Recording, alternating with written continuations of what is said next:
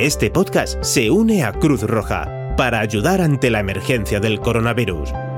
Queremos pedir tu colaboración para que Cruz Roja pueda seguir ayudando en la entrega de alimentos o los traslados de afectados en alguna de sus más de 500 ambulancias, a través del plan Cruz Roja Responde.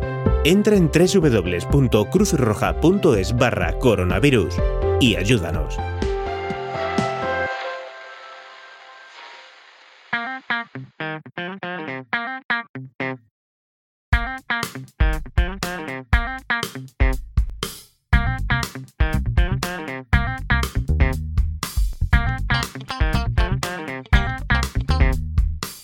Bienvenidos a Cine de Barra.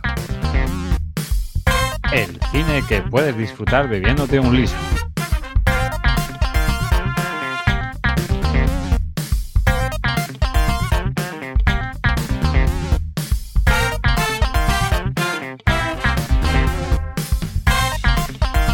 Hola a todos y bienvenidos una vez más a vuestro podcast de cine favorito, Cine de Barra. El podcast que puedes disfrutar bebiéndote un liso barra leño fresquito. Fresquísimo, fresquísimo y con un toquecito de cerveza Kors. Y diréis, ¿cómo es que vaya a tratar un tema tan ochentero y tan retro? Pues no, porque también está de actualidad y porque Luigi Bercotis ha, ha insistido en hablar de esto. Y mira, Cuchichi y yo le hemos querido hacer un favor porque el resto de, de miembros, con perdón de la palabra, del equipo le han hecho el vacío. Ha pasado. Han hecho el vacío. Así que Sí, vamos. sí, la, la- la colección de este picursor en el grupo de WhatsApp fue, Fue antológica, vamos. Baldi, Plisken, vamos, que fue una cosa, vaya. Bueno, el único que incluso podría haber aportado algo hubiera sido uno de los hijos de Doc, ¿no? Pero, pero los demás, nadie, o sea, nadie en el grupo. Bueno, entonces, como habéis visto en la descripción de, del audio, pues vamos a hablar de... Del audio, del, del programa. Bueno, sí, un audio, ¿no? Bueno, sí, ¿no? Me parece, suena como si fuera el típico audio que pone... En WhatsApp, ¿no? Ahí está, Sí, tío. lo que pasa es que los audios de WhatsApp, la mayoría no son de hora y media, dos o tres horas. Bueno, un- uno que yo me sé, uno que yo me sé. Sí, sí, sí. No vamos a dar iniciales. Bueno, pues como habéis podido leer en la descripción del programa, vamos a hablar de. Bueno, vamos a hablar de lo que nos salga los huevos, pero el tema es Cobra Kai o o barra Karate Kid porque se le antoja a Luigi. O sea, eh, venimos aquí a. ¿Cómo diría Orri? A, a pijo sacado. A, a calzón quitado, a, a- ¿Cómo era, tío? Pi- Pijo fuera, pijo sacado. No Un sé, saludo a nuestra no- no oyente de. Murcia. Y para hablar, además de, de Luigi Bercotti, pues tenemos a Sakursky. Bueno, Sakursky, ¿qué tal? Mm, Buenas tardes. Aquí estoy vosotros con cerveza y yo con una triste infusión. No, no, No, no. Porque tengo mi, mi, mi flema, mi flema sexy otra vez aquí asomando. Yo estoy con un Coca-Cola, tío. Porque ahora después estoy aquí en la Avenal Pues me Cueva. habéis decepcionado. Es que, es que yo estoy en la Avenal Cueva y, mm, a ver, a las 10 hay que estar en Málaga, que es el toque de queda. Entonces no es plan de ponerme aquí a pimplar y coger el coche luego, tío. No, yo estoy con Ron Caramelo. Yo estoy con Ron Caramelo. Y, bueno, y como ya eh, lo he nombrado, pero eh, el ideólogo y el que debería ser el, presentador o el conductor de la trama eh, es el terrorista del humor, la ayatola de los rancios, el cementerio de los chistes, la psicofonía de los directos. ¿Algo más, Akuski? El, el asesino de cobras. Yo lo llamaría el tío mierda también. Uncle Shit para, para los anglohablantes. Para, para los bilingües. Eh, señor Luigi Bercotti. Bueno, pues cuéntanos, Luigi, venga. Bueno, antes de nada, ya que estamos, pues. Empieza el, el onanismo. Ant- antes de nada decir, bueno, eh, camarero, cobra, cliente, víbora. Empezamos ya con la primera en la frente, ¿no? ¿En qué momento he dicho yo que sí a esto? me Bueno, estoy pues- arrepintiendo ya. Te queda hora y media de sufrir. Bueno, pues a ver, todo esto, todo esto viene porque, a ver, aquí Benalmadelman, eh, yo recuerdo que él es un poco hater de la saga de Karate Kid. Él siempre ha dicho que a él no le, no le gustan las pelis, pero luego me acuerdo que habló de la serie y que dijo que la serie, la serie le molaba, ¿no? Entonces, em, cuando salió la tercera temporada de, de Cobra Kai, dije, tío, pues podemos hacerla. Y entonces, pues, nos la vimos en su momento y hoy, pues, con esto de que han levantado el cierre perimetral, pues digo, venga, vamos a comer y tal. Y bueno, grabamos algo, ¿qué grabamos? Oye, pues podemos hacerlo de Cobra Kai, pues venga, vale. Y entonces, pues a ver cómo nos sale esto, porque lo tenemos un poco que lo vimos hace ya varias semanas, pero bueno, de algo nos acordaremos, ¿no, Sí, Chakoski? sí, sí, vaya, yo de hecho tengo que decir que yo lo vi nada más salir eh, nada más salir en el estreno, me lo vi en dos o tres días, una cosa así, no, a los cuatro días no llegué. Vaya, de hecho recuerdo que Doc me envió un audio diciendo que se había visto tres o cuatro episodios, una cosa así, y digo yo, todavía no he empezado, porque en el momento que me lo empiece, eh, es como si abriera una botella de vino, me la tengo que beber entera. Es que es una, es una serie muy maratoneable, ¿eh? Porque, mm, no sé, los capítulos son muy cortitos, te pone y es como uno detrás de otro y, y es que cae en es lo que está diciendo Benalmádena, ¿no? Que te lo, te lo ve en un- en- de una sentada prácticamente. Además, mm, el hecho de que sea de un género así como mm, drama esperanzador, ¿no? Digamos que alenta a- al visionado, ¿no? Totalmente, totalmente. Entonces, eh, estábamos hablando aquí antes fuera de Yo, antena. yo la, la he dosificado un poquito más. O sea, ¿La la, has la he visto poco a poco. En cuanto que hay a capítulo Sí, por porque me la como- ponía. Sí, uno o dos capítulos, porque era como. mm, ¿Vemos otro? Venga, venga. Pero era por- porque me la pongo por la noche, que es mi ratito de serie, de la hora de la cena, y estoy ya tan cansada que como no me ponga algo de 20, 25, 30 minutos, no aguanto, es que me duermo, es que no puedo más. Pero con Cobra Kai era, venga, dos, miraba el reloj, ¿cuánta hora voy a dormir? Mierda, venga, vale. Pues no te pongas solar, Pero ¿eh? del tiro.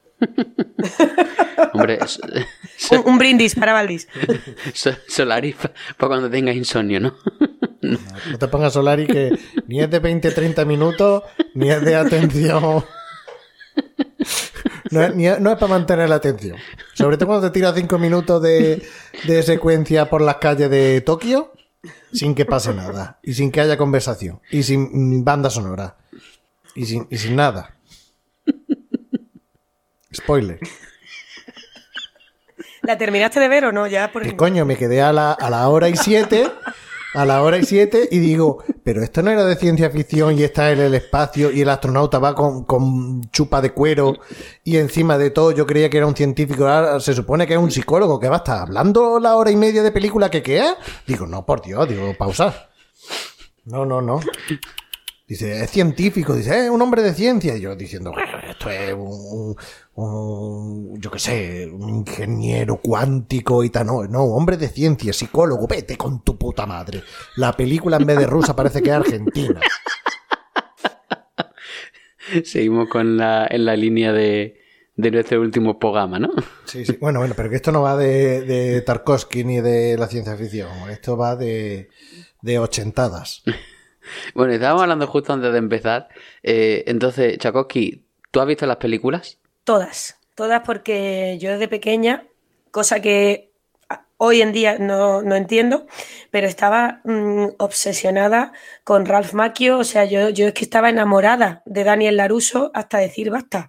Yo tenía dos amores de la infancia, uno era Atreyu y el otro era mm, Bueno, bueno. eh, Daniel Laruso. Estaba enamorada. Laruso, que no Laruso, en el, en, el, en el doblaje que le han puesto a Cobra Kai, que dicen Laruso, ¿por qué? Si era Laruso de toda la vida. Porque Eso veía me ha jodido a mí. Tarkovsky. ¿Qué, eh, cu- ¿Cuál es tu objeción? Eh, ¿Daniel Laruso o Atreyu? Atreyu, Atreyu.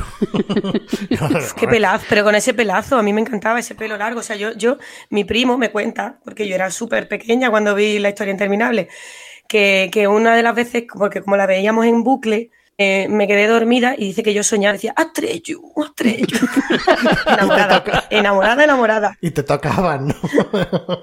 No, no, creo que no, no lo sé. Entonces era entre Atreyu y Atreyu de niña y luego Ralph Macchio de más un poco más Sí, un preadolescente, poquito más ¿no? mayor. Pero era en- enamorada, enamorada total. Vaya. Ahora lo veo y digo, "Pff, pff, mm, Le En fin, le- pero- le- que alguien le dé cuatro potajes al, al chaval, ¿no?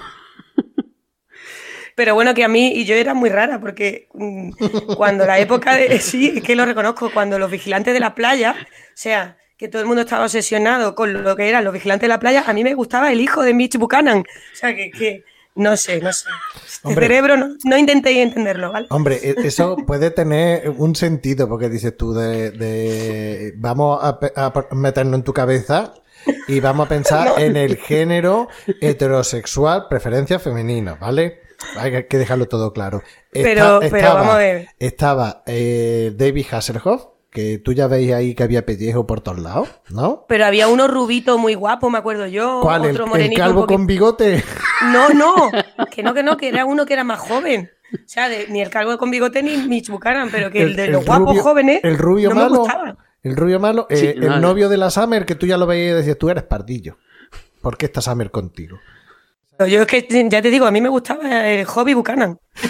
Mira, yo me acuerdo que en esa época, eh, yo era muy hijo puta, ¿no? Pero yo me acuerdo que en esa época estaba con los, con los amigos, las amigas, en la piscina, en la, allí jugando y tal. Y, y dijo, bueno, vamos a jugar a los vigilantes en la playa. Y saltó una muchacha, yo soy Summer. Y me salió sin pensarlo, ¡mentira! Estoy más, más plana que una tabla de plancha. Hombre, la verdad es que los vigilantes de la playa mm, atendía mucho mejor al género masculino que al femenino. Digo, como espectador quiero decir, vaya, Claro, porque... Total- Porque Totalmente. Además, yo creo que eso fue como. Claro, hombre, vosotros, pero yo no sé, no sé. Eso, eso fue como Star No Wars, sé, ¿no? no, El- no, vamos. No. El despertar de la fuerza. Además era, era como, ya lo decían Joey y Chandler, tío, es que como cuando se ponían a correr, era A cámara lenta. correr a cámara lenta. Cualquier cosa es buena a cámara lenta. Totalmente. Ya, Es el ya- vínculo que lo unió a Chandler, ¿no? Estaban ahí. Ya. Cuando- absolutamente. Ya lo hablaremos dentro de una semana cuando veamos, cuando grabemos el programa de San Peckinpah. Que es todo a cámara Todo a lenta cámara es mejor. A menos que sea John Boo. Y, y metas palomas. Bueno, Sí, pero que entre, Mira que me- entre Pamela Anderson, eh, Erika, Erika Eleniak antes, que Carmen era Electra. Carmen Y su Electra, metro y medio. eh, Jasmine Bliss, que madre mía cómo está a día de hoy la pobre. Sí, sí. Está, Está, Está regulinchi. está, vamos, regulinchi es generoso. Y está más o menos como el Edward Furlong, el niño de Terminator 2. Que sí, está también. American History X, que está, está pocho. Mm, ísimo. Ha, ha- sufrido un, ha sufrido un Jamie Lee Curtis. Sí, sí, sí. Bueno, vamos, Extremo. mucho peor. Es que se ha comido a sí mismo el pobre, tío. Era- vi un meme que era así: Este es el hombre que nos tiene que salvar, que, que tiene que salvar la humanidad de las máquinas, ¿no? De las máquinas tragaperras, De la por lo menos. Entonces, bueno, eh, volviendo al tema de Karate Kid. volviendo al tema de Karate Kid, eh, Belalman decía que tú has visto la primera y una vez, ¿no? Yo he visto la primera una vez y. Y punto. Ni quiero ver la segunda, ni el remake, ni me acuerdo excesivamente de la primera, ni me gustó de la primera. De hecho, eh, si tengo que decir un, un piropo de. o algo positivo de Karate Kid, la película, diré que poco tiempo después de Karate Kid vi eh, con amigos que alquilaron la película Karate Kimura. Y yo vi Karate Kimura y dije, entonces Karate Kid es la buena. O sea, ese es el único piropo que puedo decir de la película. No me gustó, no me llama la atención, pero sin embargo Cobra Kai si me como producto mm, de- del momento de usar y tirar, de consumo fácil y rápido sin pensar 30 minutitos, formato Sí, de entretenimiento puro. eh, estupendo. Entretenimiento puro, sí, sí, De- sí, sí. Deme, deme en series con mayúsculas más grandes, ¿no? De este estilo.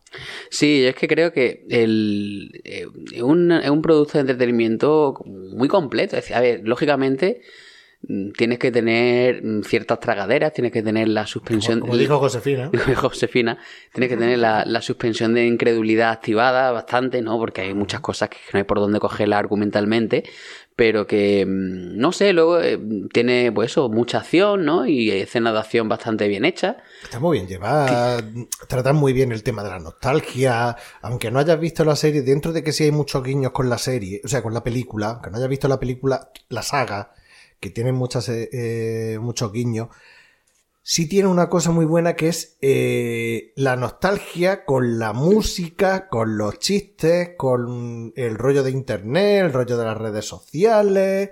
Eso está muy bien llevado y para una generación que ya rondamos o sobrepasamos con creces los 40, la cuarentena, pues está muy bien, no hace mucha gracia. Pero luego es un producto que sirve tanto para la muchachada que no vio en su momento Karate Kid como para los que lo vimos y no resultó ni fu ni fa, y para los que lo flipáis con, con la saga. Sí, sí, porque de hecho, vamos, hay, hay, hay mucha gente, porque esta, esta serie, a ver, esta serie se empezó en para YouTube. Para YouTube. Eh, creo de hecho, la primera y la segunda la primera temporada. la, la segunda temporada. Por cierto, disclaimer, atento, disclaimer. El programa va a contener spoiler de las películas de la serie y el programa no está preparado. Con lo cual, que si queréis rigor, ir a escuchar a Antonio Runa. Hay Un- muchos podcasts para elegir, ¿eh? Un, un saludo a Abel Moriarty. Un saludo a Un Moriarty, que nos dejó la- una de las mejores frases de la temporada pasada. Una, desde luego, una de las más útiles. Sí, sí, sí. O sea, si queréis rigor, Antonio Runa. Aquí estamos para decir gilipolleces. Exactamente. Entonces, eh, ¿qué es lo que estábamos diciendo? Que se me ha ido la pinza totalmente. Que era de. YouTube. Primera y segunda Ah, eso, temporada. eso, eso. Creemos de memoria que es de YouTube. Sí, era, creo que se llamaba eh, YouTube Red o no sé qué Sí, historia. sí, sí. Que luego digo como en el anterior programa con las versiones de, de Baldi, que la de la saga Creed tenía que ver con Steve McQueen y no tiene nada que ver, eh, Steve McQueen, el director británico, no tiene nada que ver, pero me salió de ahí, no sé por qué. Y, y- y vamos a enlazar luego a continuación con Steve McQueen, ya diremos. Pero bueno, Ah, ¿sí, el, eh, sí, sí, sí, sí, totalmente. Pero el Steve McQueen. El- el de verdad, el de verdad. No, el de verdad, no. Ahí bueno. me he perdido. El, el auténtico. ¿Es bueno, que tú no has pues- escuchado las versiones de Baldi? El de verdad. El de verdad. Sí, sí, sí, me lo he escuchado esta semana además. bueno, Y la he disfrutado mucho, ¿eh? no, sí, sí, yo Nos- también. Nos acaba de llegar un comentario que hemos leído. Que, bueno, es que acabamos de aceptar la- el comentario en Evox que decía: Es el primer vinilo de barra en el que no paso las canciones. Totalmente Oye, ofensivo. pues yo ¿eh? lo he oído. Me he oído todos los vinilos de versiones, creo que me falta uno. Y, y todas las, y todas las canciones las he oído, pero también tengo que decir que lo he escuchado conduciendo, o sea que Ah, bueno. tampoco tenía opción de pasarla. La- las de migrantes también. Todas, todas. Así es. Sakuski, yo tengo que decir que yo grabo y edito los programas y cuando luego me pongo los vinilos me sarto las canciones. y algunas canciones las he elegido yo.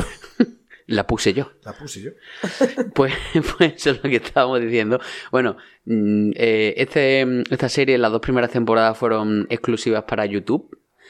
Em, tuvieron un cierto éxito, es decir, más o menos a, a la gente, sobre todo, sobre todo tuvo un cierto éxito en, dentro del sector de población, de los que, de los tres que mencionaba Ben Almadelman, el sector de población que sería el de Chakosky y el mío, ¿no? Que es el de gente a la que le gustaba, le gustaba la, la serie y le apetecía una, una dosis de nostalgia, ¿no? Así en vena, ¿no? Y, Pero mm, no somos los únicos, ¿eh? No, Porque no. yo pero lo- lo que- tengo un montón, le doy clase a niños que se, o sea, en pequeño, que yo creo que a lo mejor demasiado pequeño para haber visto Cobra Kai, pero bueno.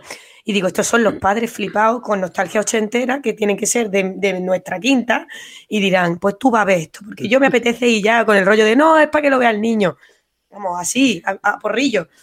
Es lo que iba a decir, que eh, cuando la sacaron en, en YouTube, pues tuvo un cierto éxito, pero nada del otro mundo. Claro, pero, Entonces, pero es también por la plataforma Claro, en sí. evidentemente. La plataforma en sí, que pusieron, creo que fue uno, dos o tres, o uno y dos, los dos o los tres primeros episodios en abierto, y el resto con la suscripción de YouTube Red.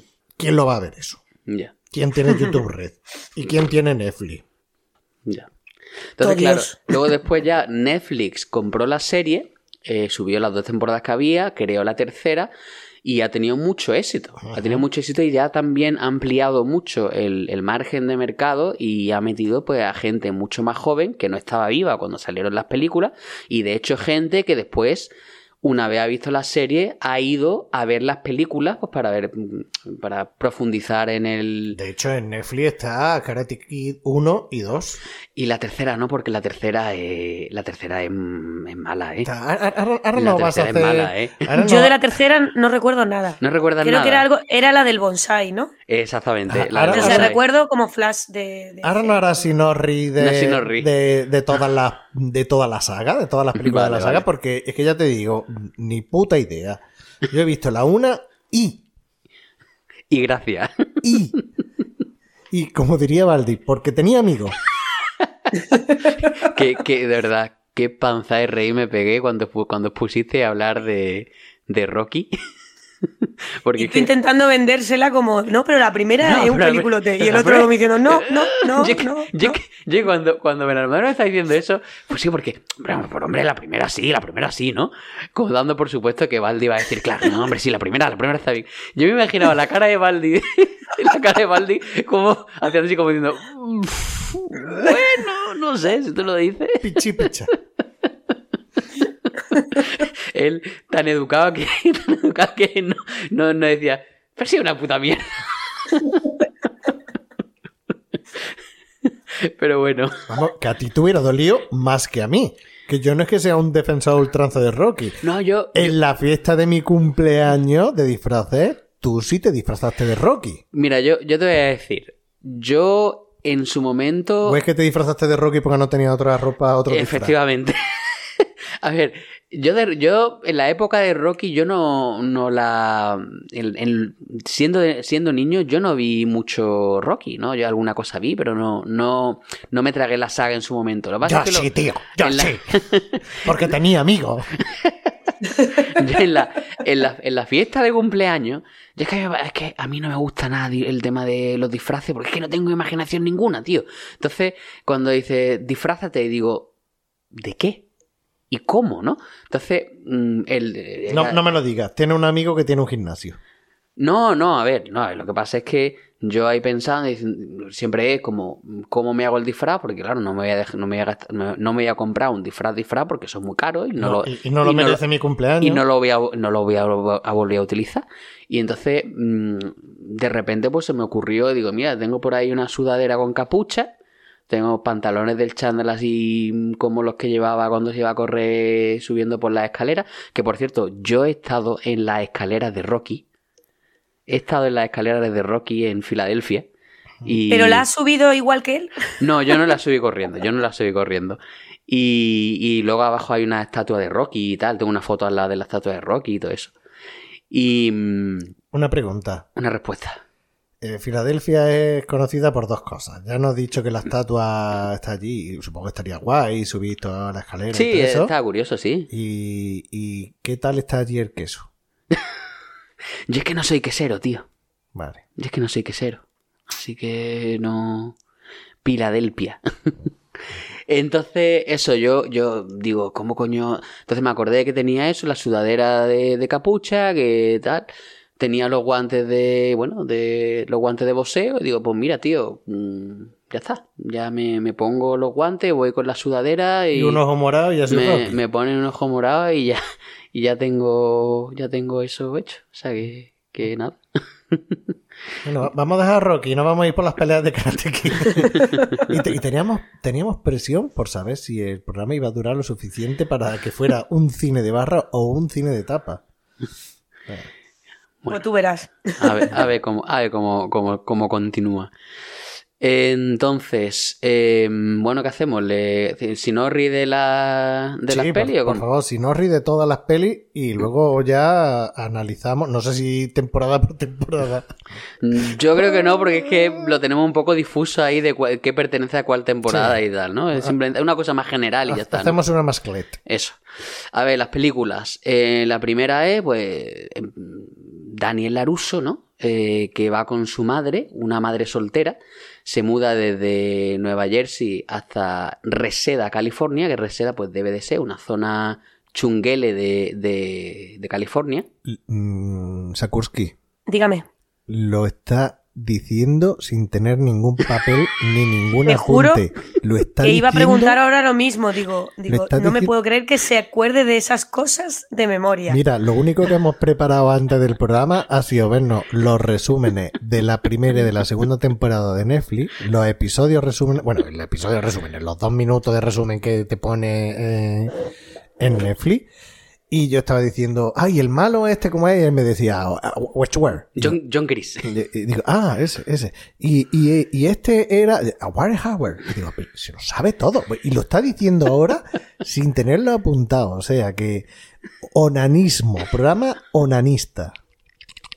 ¿Por qué no vas a un concurso de estos de la tele o algo, tío? Lo mismo. Como Baldi, ¿no? Bueno, Baldi fue el comodín. Baldi fue el como tiene Baldi- Baldi 50 fue por el comodín. 15. Exactamente, exactamente. Entonces, eso, que eh, se muda a Reseda, California, que debe ser una zona medio chunga de allí, ¿no? Y, mm, y bueno, pues conoce ahí un chaval, el chaval se lleva a una fiesta en la playa y entonces pues cono- ve a una rubia que le hace tilín, empieza a hablar con ella, la rubia le pone ojito, la, la rubia Elizabeth Shue, por cierto, Normal. que se llama Aliconi Latina. eh, y entonces, pues bueno, están ahí hablando, está el hombre ahí pico y pala, tal y cual. ¿Y qué pasa? Pues que llegan con, la, con, con las amotos. eh, Con las puch, ¿no? no sé cuál es la marca, pero vamos, yo de moto no tengo ni puta idea. la motoreta, la puch. Llegan los Cobra Kai, ¿no? Que son los, los malotes de- del instituto. ¿no? Uno de ellos los, es los chungos. Los chungos, los chungos, ¿no? Uno de ellos es el, eh, pues el, el señor Lawrence, ¿no? El, el protagonista de Cobra Kai, ¿no? Y, mm, y entonces, pues bueno, resulta que Lawrence es el exnovio de, de Ali Connie, latina. Pero exnovio o que como en Estaban Friends todavía, estaban ¿no? tomando un descanso o eran. Yo, en, a ver, era lo típico, era que habían roto hacía poco y entonces mm, era, habían tenido una pelea y tal, entonces pues él, él estaba con voluntad de intentar arreglar el tema. Derecho a conciliación. Sí, entonces eh, cuando ve que hay un que hay un pringao que está ahí revoloteándole a la otra, pues no le hace ni puta gracia, eh, se acerca ahí, empieza a hablar, dice tenemos que hablar, ella dice no tenemos nada de que hablar y Flipando, ¿eh? Te lo juro. ¿Qué, qué tres palabras más chungas tenemos que hablar? Y entonces, pues al final se, se, se pelean, ¿no? Porque Daniel intenta salir en su defensa en, eh, a la forma de caballero andante, ¿no? En una damisela en apuro, ¿no? Y entonces, pues le, le da, le da pa'l pelo, ¿no? Daniel Larus había dado cuatro clases y media de karate, se pensaba que sabía algo, y el otro, pues, tenía más nivel y le, le da pa'l pelo, ¿no?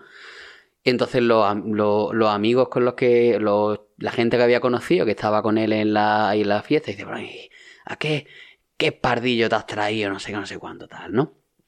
Total.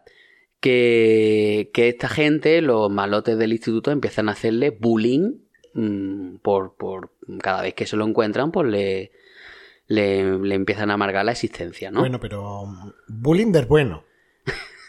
No, bullying de... No el de ahora. No, no es de ahora, el que era bullying del bueno, que, que tú llegabas a tu casa vestido de torero. No... De ese, ¿no? Como vestido de torero. Sí, que te daban hostia y ibas con el traje de luces. Ibas con la cara calentita. Sí, sí, sí, sí, sí. Vamos, que el, pues eso, que en un- eh, empiezan a jugar ahí al fútbol, le, le provocan, le hacen entradas, se pelean, tal, no sé qué, luego le iba en la bici, le tiran ladera abajo, tal, ¿no? Y entonces pues el hombre mm, lo, lo va, pas- de niño. lo va pasando, lo va pasando muy mal, ¿no? Eh, ¿Qué sucede? Pues que va a una fiesta de disfraces y dice, ¿de qué me disfrazo? Pues me voy a disfrazar de ducha. Me Normal que te hostien, hijo puta. Porque dice, a mí lo que me gustaría es que nadie ir a la fiesta, pero que nadie me viera. Entonces el señor Miyagi le, le dice, venga, pues se me ha ocurrido esta idea. Y le pone un disfraz de ducha, ¿no? Eh, así que... así que eh, se va al baño, está allí tal, ¿no? Ve que entran, ve que entra el, el, Lawrence, a Johnny Lawrence al, al cuarto de baño, se está ahí liando un, peta. Y entonces dice, ¿qué voy a hacer? Mira, voy a coger, voy a, voy a, coger la típica manguerilla, voy a enchufarla al grifo y se la voy a poner por encima de la típica puerta del baño, ¿no? Y le voy a mojar. Bueno, ya ahí empezamos con el conflicto de Cobra Kai. Que el que empieza a tocar los cojones.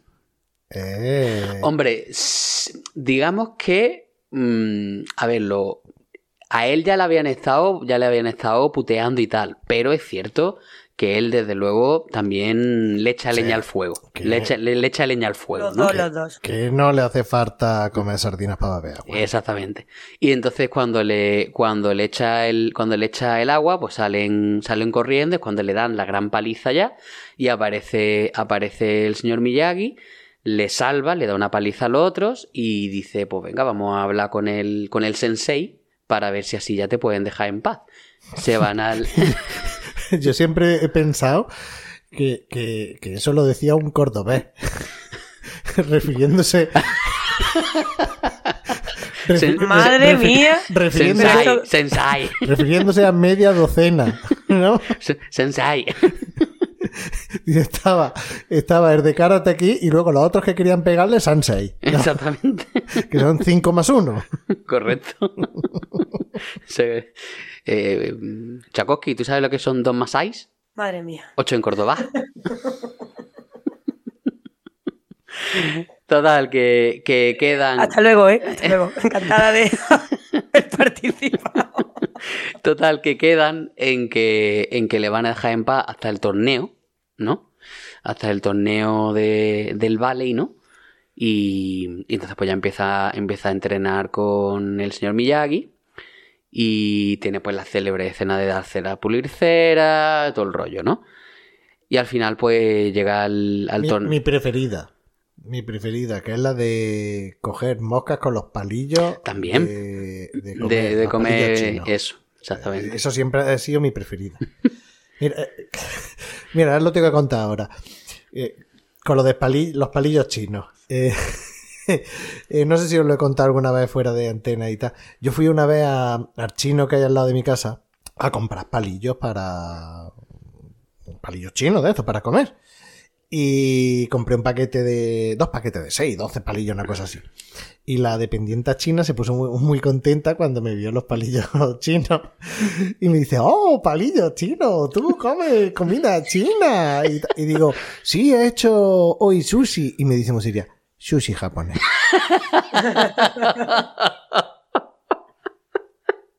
Gilipollas.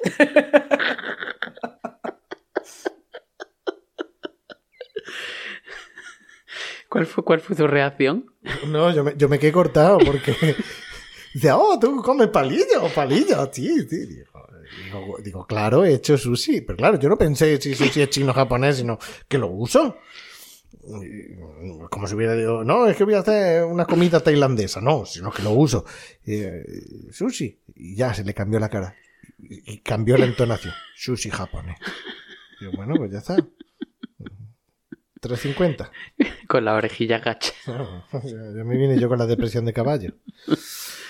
Que entonces ya pues llega el, el torneo y ahí es donde de hecho empieza la, la- la serie. En el torneo. Sí, sí, sí. Y por cierto, ya que, ya que hablamos del torneo, enlazamos un poco con el programa de, que hicisteis con, con Valdis, que estuvisteis hablando del ojo del tigre, de Survivor y tal. Eh, una cosa que no. Bueno, dijiste que querían, que querían coger a Queen, pero que era demasiado cabra y tal. Aparte, de hecho, se hizo una película, ¿vale? Para. O sea, una película. Se hizo una canción que en principio iba a ir, iba a ir en Rocky 3, en, fin- en lugar del Ojo del Tigre. Que al final, pues se se acabó cogiendo la, de, la del Ojo del Tigre. Eh, pero el director de, de la película, de, bueno, el director de Karate Kid, es el mismo director que hizo Rocky, ¿no? Entonces le- la canción que se descartó le gustó y la recicló para usarla en el torneo de Karate Kid 1, que es la de... Amazing. You're the best around. No one's gonna get- Es- pues esa es la, esa canción en principio iba a ser para Rocky, que de hecho la letra dice la historia se repite tal y cual, que no tiene sentido en la primera película de una saga, ¿no? Pero eso era porque estaba refiriéndose a la saga de Rocky, ¿vale? Entonces, pues esta sería la, la primera película, ¿no? Que al final, pues, spoilers, eh, gana, gana Daniel Laruso con, Con la, una patada ilegal. con la famosa patada de la grulla, que luego después, pues, dentro de la serie de Cobra Kai hablan de que es ilegal, tal y cual, ¿no? Bueno, ahora, Luigi, por favor, Dígame. Película 2, 3 y la sucesiva. Has cortado. En dos minutos. Eh, eh, no, menos, en uno. ra- rapidico. Vale, pues la segunda película empieza de hecho con una escena que se había rodado para la primera, ¿vale? Que es cuando están en el aparcamiento y el sensei Chris pues está puteando a, a Johnny Lawrence porque ha perdido, le ataca, llega el señor Miyagi, le, de- le defiende y John Chris les rompe los cristales de los coches, se le quedan los, nudillos sangrando y todo eso. Entonces se van para Japón para pasar el, el verano allí con el Daniel Laruso con el señor Miyagi. Y, y mira que está lejos Japón. Mira, como dirían, Los chanclas. como dirían los chanclas. Eh, Entonces se va, se va a Okinawa. eh, resulta que allí el, el señor Miyagi pues tiene, tiene un viejo rival que le quiere matar por, porque le levantó la, la novia. ¿no? Ay, Gorrión, parecía tonto con ese bigotico. Bueno, que, que de hecho, el señor Miyagi, eh, o sea, Pan Morita, como decía lo de la hora chanante, Pan Morita, Pan Morita, qué nombre más chulo, Pan Morita, deja de llamarme Pan Morita, hombre.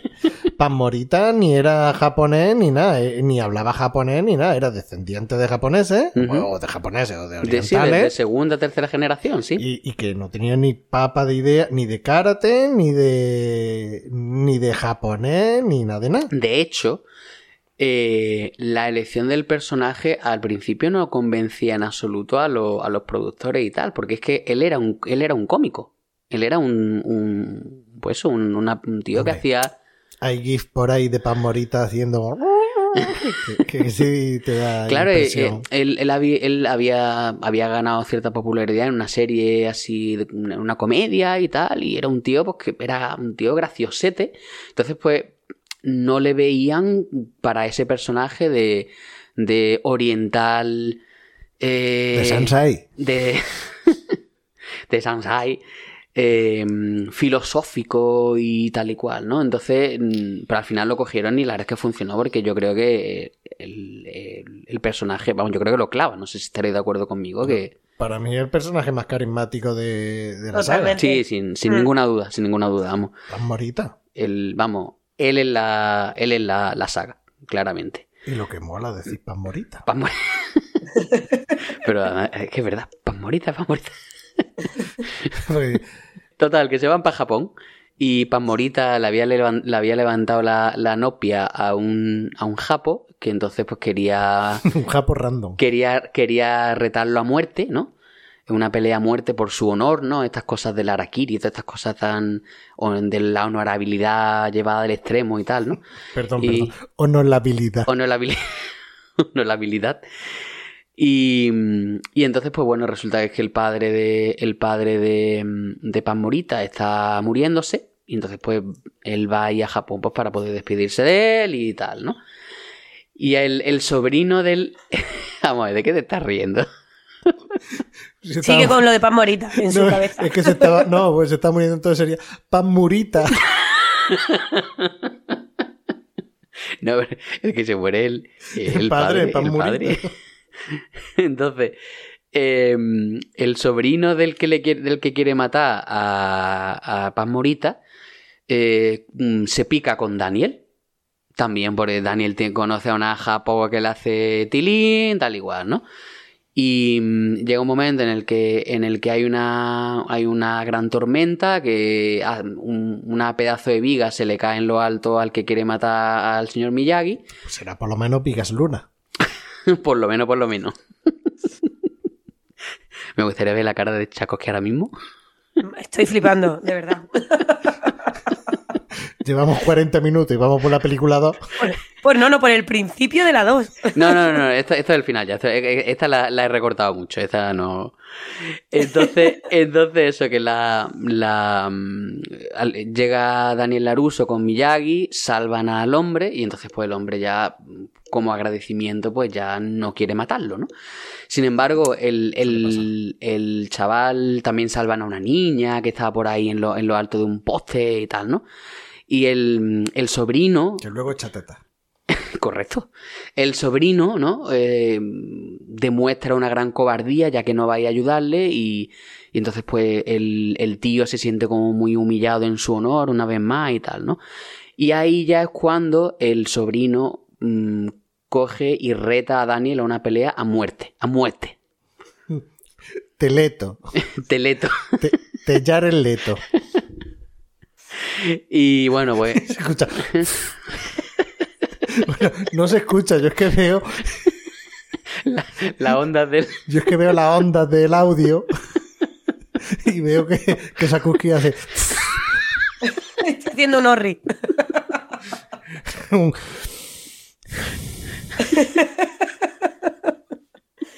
Madre mía. Total, total, que al final pues ga- gana Daniel pero no le mata, ¿no? Y, y se vuelven ya para Estados Unidos, ¿no? Y luego la tercera película, que dice Tchaikovsky que no se acuerda de nada, ¿no? ¿Cuál, cuál es la que del fuiste- bonsai. ¿Cuál es la que viste en el cine? Yo, yo recuerdo, o sea, la última que recuerdo, las demás no recuerdo si las vi en el cine o no, creo que no, porque sería yo muy pequeña. Pero Karate Kid 4 es la que yo vi en el Ah, cine. vale, vale. Pues ahora en la 4 la cuentas tú. Vale, sí, porque esa, esa- Pues esa no no- me acuerdo bien. Es que esa no la he visto, esa yo no la he visto, la de Hilary, la de Hilary Swank no la he visto. Total, que entonces la tercera es básicamente que mm, el, el Daniel Laruso pues abre, abre un, una tiendecita de bonsai con, con el señor Miyagi, ¿no? Eh, abren un negocio y tal. eh, Empresario. Totalmente. Llegan, eh, y entonces llega. Él quiere combatir para defender su título de campeón del, del Bali, ¿no? El señor Miyagi dice que no, que el karate no es para torneos, sino que es para defenderse y todas esas cosas. Entonces, ¿por qué le dejó participar en el primero? Porque el, lo del primero fue porque decir, mira, mm, que, que arreglen sus diferencias en el bueno. torneo y tenemos así por lo menos dos o tres meses de, de que no le den pal pelo. No seré yo quien, quien se ponga a discutir los agujeros de guion de esta obra magna. No seré yo. Pero bueno, total, que a todo esto vuelve a aparecer en la saga el sensei John Chris. ¿Vale? Qué malo es. el pero malísimo. El malo. Es el malo. Es el que yo te decía, el malo que... eh, John Chris. Bueno, pues John Chris está ya ha tenido que cerrar el dojo, porque claro, después de pegarle a sus alumnos, pues ya quién, quién va a seguir allí, ¿no? Está ahí como un poco medio homeless, ¿no? Y, va a hablar con un amigo suyo, ¿no? Que se llama Terry Silver, que un, que un millonario... Hombre, con ese apellido. Terry Plata. No, va a, ser rico. Entonces, este hombre, eh, el, que, el que le dio el dinero para abrir el dojo, él también se considera parte de Cobra Kai.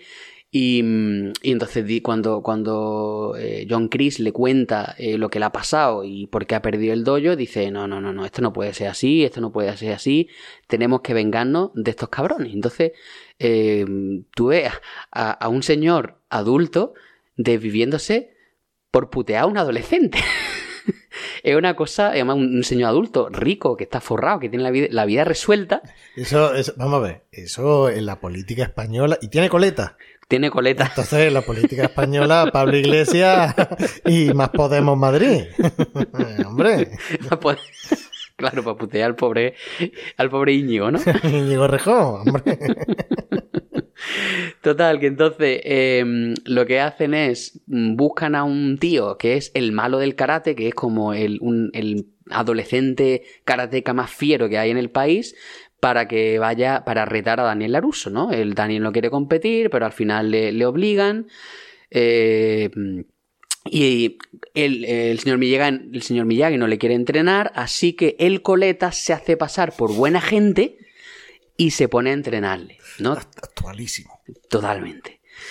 Que ahí es cuando, cuando en la serie, no sé si recordáis, que en la serie dice, dice Daniel Laruso que yo también estuve en Cobra Kai y tal. Pues ahí es cuando empieza, empieza a entrenar con Terry Silver. Terry Silver le empieza a meter toda la mierda agresiva en la cabeza. Cambia a Daniel Laruso, se mete en una pelea, le, le rompe la, la nariz a un pobre chaval en un bar y, y no. Está, está sufriendo, ¿no? Está sufriendo. Y mm, al final, pues se des- descubre ya que se está compinchado con el sensei. eh, llega, tiene que llegar decir confinado. confinado. Llega también el señor Miyagi, le vuelve a rescatar. dice, ahora sí te voy a, sí te voy a ayudar para prepararte para el torneo. Y, y bueno, pues lógicamente acaba ganando el torneo también como pues el, el- el malo del cártel le da una paliza, pero en el punto decisivo pues, pues le gana. Entonces, entonces eh, Daniel Laruso es dos veces Do- campeón. dos veces campeón ¿Y del lo Valle. dice en la serie que es dos veces campeón? Pues creo que decía ahí- uno. ahí ¿eh? no, ahí no- lo recuerdo, pero, pero sí es dos veces campeón, dos veces campeón. Y, y es curioso porque mm, en el combate que tiene con el malo del Carde, el Daniel Laruso se derrumba. Y, está, y empieza a decir, "Mm, quiero, quiero abandonar, tengo miedo. Que parecía Rambo. Estaba, tengo miedo, tengo miedo. ganar. Le, le faltó torcer el labio. Le faltó torcer el labio. Corre, pipi, corre, coco. Pero eh, no, no tiene sentido porque, a ver, tío, si tú en verano has estado peleando a muerte y ahora te va a dar miedo porque venga uno en un torneo y te Karate, dé karate a muerte y en te- Torremolinos. Le pillo de bajona. y te dé y te dé cuatro de sopapos y ya está ahí llorando y diciendo, no, no quiero abandonar, tío. Que... Entonces, hay, hay quien dice que tendrían que haber sido al revés. Es decir, que primero la 3 y luego la 2. Pero, bueno, No, seré yo quien, quien hable de agujeros de ¿Quién guion. discuta ahí, eh? Nada más lejos de tu intención. nada más lejos de la realidad. Y- Y entonces el Terry Silver, el coleta, es el que en la tercera temporada aparece con John Chris en los flashbacks de Vietnam, que es al que salva. Bueno, pero no, no nos adelantemos. adelantemos. y ahora será Sakursky la que nos cuente. El nuevo Karate Kid, creo que se el- llamaba. The New Karate Kid. Sí, o la nueva aventura o algo así, era así. Pues la sinopsis de, este, de esta cuarta película es que el señor Miyagi, pues creo que han pasado pues 10 años desde la última. No me jodas, Y ¿tanto? entonces, sí, esta creo que es del 90 y no sé, no me acuerdo ahora, pero Antonio Runa. no- 94 puede ser, no lo sé. Hombre, si es del... no- A ver, la, la primera creo que es del 84. Eh, Pues sí. la, la segunda, yo la tercera supongo que será del 88, 89, una cosa así. Sí, lo estoy mirando ahora, es 94. No me qué memoria. que, que la protagonista es una chica, que es Hilary Swank, y el señor Miyagi pues viaja a Boston, Antes de ponerse a aprender boxeo, ¿no? Claro, mucho antes, mucho antes de que la cogiera mm, su entrenador de boxeo aquí, el señor... ¿Este hombre cuántos años tiene ya? Clint todo. ¿Todos? Todo. De hecho, debemos dar gracias a Dios cada día que siga viviendo Clint Eastwood y que siga haciendo una película. Son todas buenísimas, todas, me encantan. Por eso te digo. Y además, un tío que, que, que- que de donde viene, haciendo lo que ha hecho y que sea tan puto amo. O sea, Genial. Si tú buscas en el diccionario puto amo, te tiene que venir una foto de Clint Eastwood. Y mis amigas dicen que tiene que salir nada más que por lo bueno que está el hijo. Ah, sí. Pero si es que él, él de joven era igual de, que el hijo, es que yo no entiendo, sé que el hijo es guapísimo, pero es que Clint Eastwood de joven era guapísimo también. Hombre, es que en las películas de Sergio Leone, Vamos. o sea, vamos a ver, no Oh, homo, Bueno, no- el fue hermano, por favor. o sea, no homo, pero Es decir, podemos, podemos llegar a la conclusión de que clean is good. It's good, yes. Bueno, continúo con Karate Kid, que nos vamos por. 50 los perros. minutos y todavía no hemos empezado con Cobra Kai. Sigue. Que va, con la sinopsis. Bueno, que el señor Miyagi se va a Boston porque se siente él un poco. Bueno, se va porque le van a hacer como un homenaje, porque él participó Y en la segunda. Laruso a California.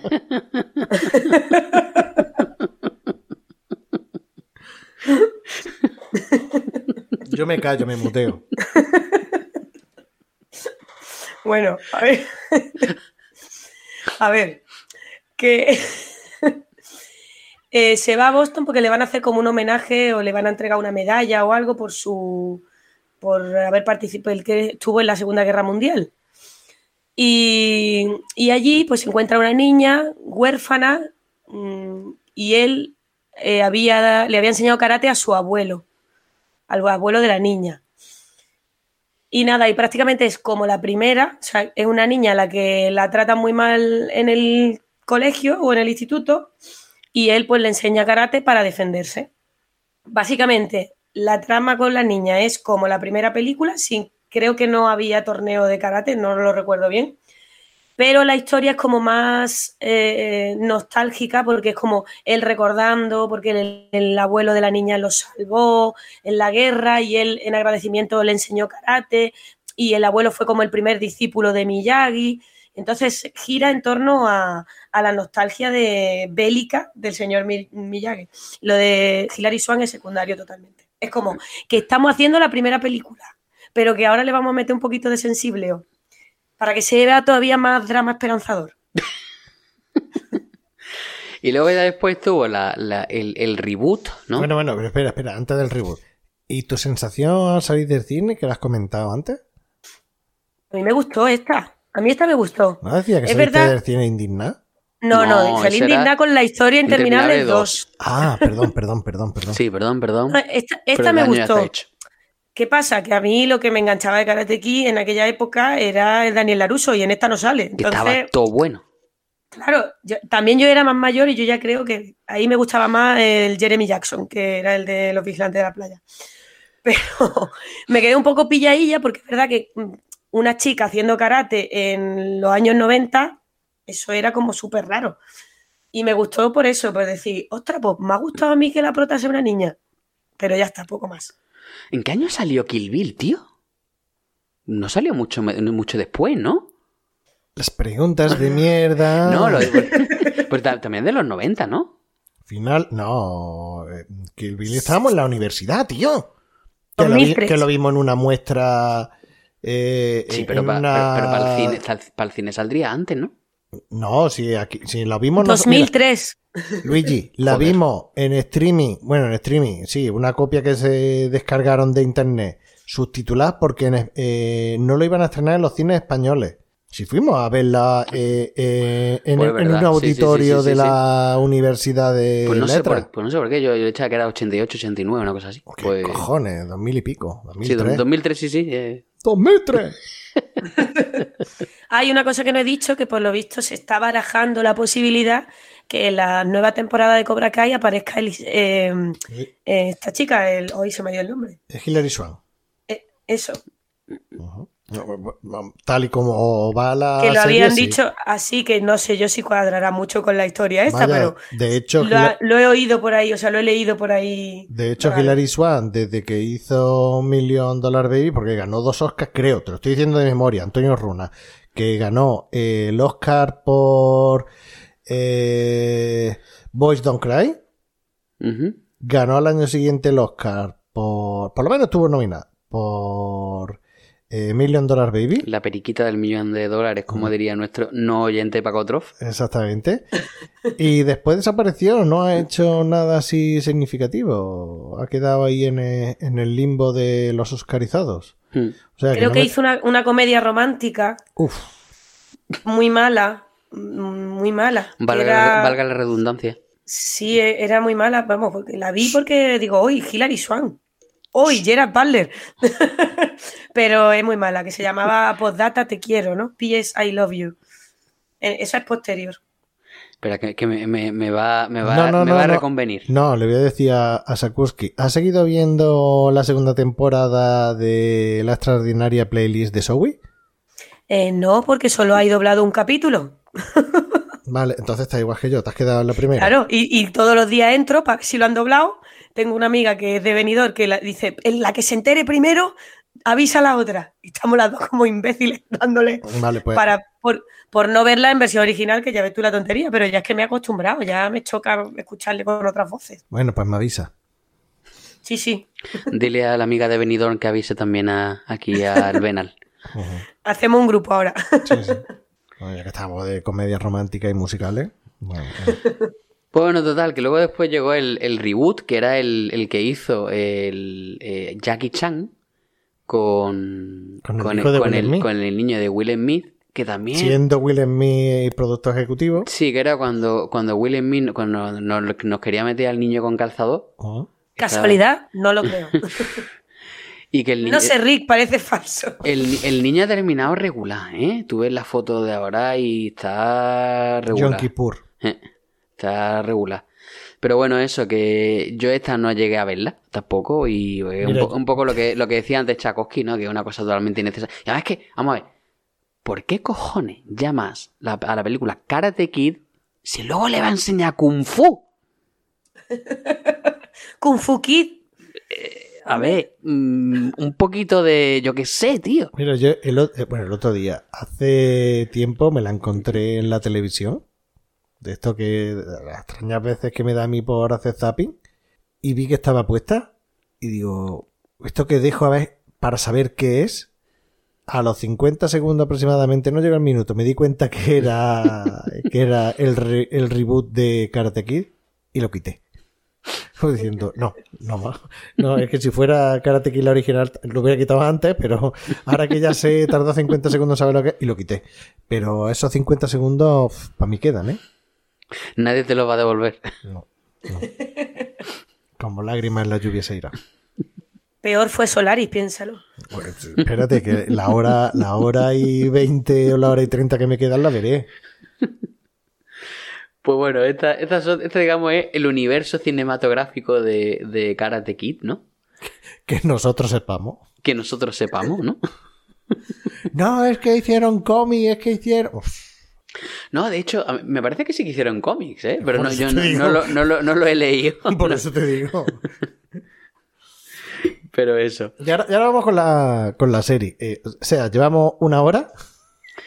Llevamos casi, casi una hora. Y ahora es cuando vamos a hablar de la serie. Bueno, antes de hablar de la serie, hay que hablar de. Eso creíamos. Hay que hablar de cómo conocí a vuestra madre.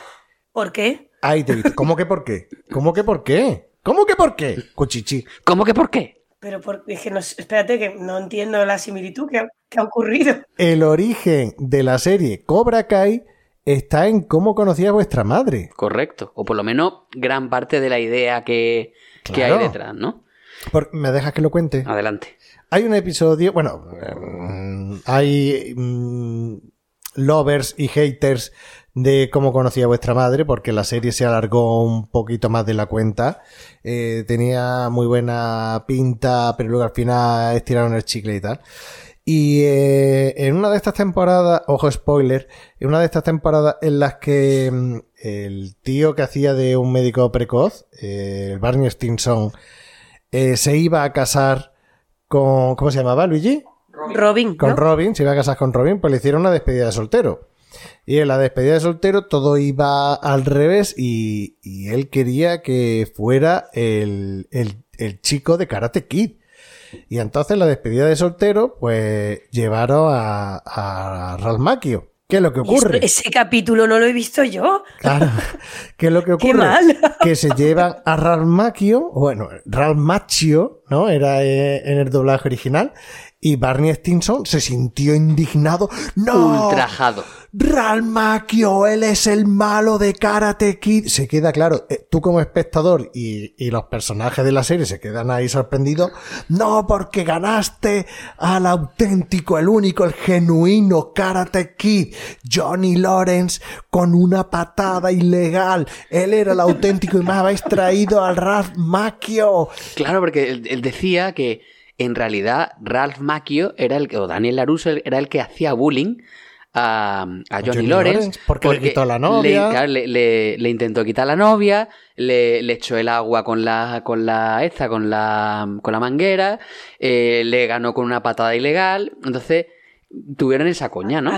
Acabo de fliparlo, Dios mío. Y al- es ese- que yo empecé, o sea, yo empecé a ver cómo conocía a vuestra madre, pero es verdad que la dejé en la temporada no sé cuántos mil. Después me vi los últimos capitulillos sueltos para ver quién era la, la mujer del Ted, pero ya está. o sea, me he Bueno. saltado. Yo voy a tener que retomar eso, eso necesito verlo yo. Bueno, total, que en ese episodio eh, la despedida de soltero va como el culo, es eh, horrorosa. Y hay un payaso que, que me parece que decía que tenía miedo o fobia a los Sí, payasos. no- no le molaban, eso, sí. No le molaba y tal.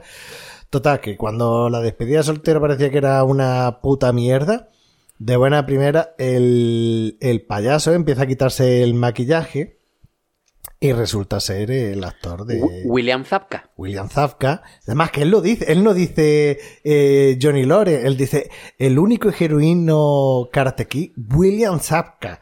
Y entonces cuando llega al final del episodio, eso que está contando, que, que el payaso empieza a quitarse el maquillaje y empieza a decirle, tú sí que has entendido el verdadero... Una de las pocas que, personas que lo, que lo entendió. Se quita el maquillaje y es William Zabka. Y entonces Barney Stinson pues hace palmas con la oreja. Y de hecho, la serie debe mucho de ahí. No sé si estará inspirada en ese episodio, ese capítulo, pero digamos que parte de esa premisa. Claro, ella ya se, empezó a hacerse, pues empezó a correr el meme ese, ¿no? De, de no, el, en, verdad el, el, malo de Karate Kid es Daniel Laruso y el bueno es Johnny Lawrence. Y entonces, pues, los productores dijeron, bueno, podemos hacer, podemos darle esta vuelta de tuerca, ¿no? De no sé cuántos años después, mmm, vamos a ver qué pasó con estos personajes y en lugar de hacerlo eh, desde el punto de vista maniqueo de las películas originales, de los buenos son buenos, los malos son malos, y son todo, eh, todo como muy clarito y tal, ¿no? Vamos a hacerlo de otra forma, y vamos a hacerlo eh, poniéndonos, contando la historia desde los ojos de Johnny Lawrence y no desde los ojos de Daniel LaRusso, ¿no? De hecho, de hecho, yo creo que está en ese sentido está la serie de Cobra Kai muy bien hecha, no solamente por el nombre, porque el nombre ya te dice que te va a poner desde el punto de vista, o si no te va a poner desde el punto de vista, va a estar más cercano a Johnny Lawrence que, que Ralph Macchio, va a estar mm, más cerca, pero es que además te cuentan los dos puntos de vista, porque si tú te pones a ver la serie puedes decir, eh, Daniel Laruso es un gilipollas porque es que es un gilipollas. Pero luego te pone, si te pone a analizar y dice, sí, es un gilipollas, pero tiene buen corazón. Que ahora podemos entrar eh, eh, en esa. eso, me acuerdo que, me acuerdo que tú me contaste que es lo que se le dice a los padres de los niños, ¿no? Sí, sí, el sándwich de mierda. ¿Vale? Tú puedes, ahí viene el sándwich de mierda, ¿no? O sea, me ponen un compromiso.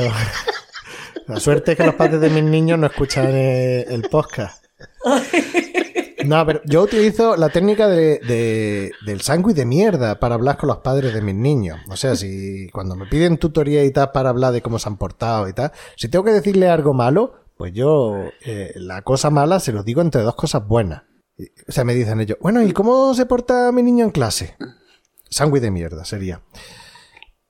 Tu niño, Ay, tu niño, tu niño, vaya. Tu niño, si viera.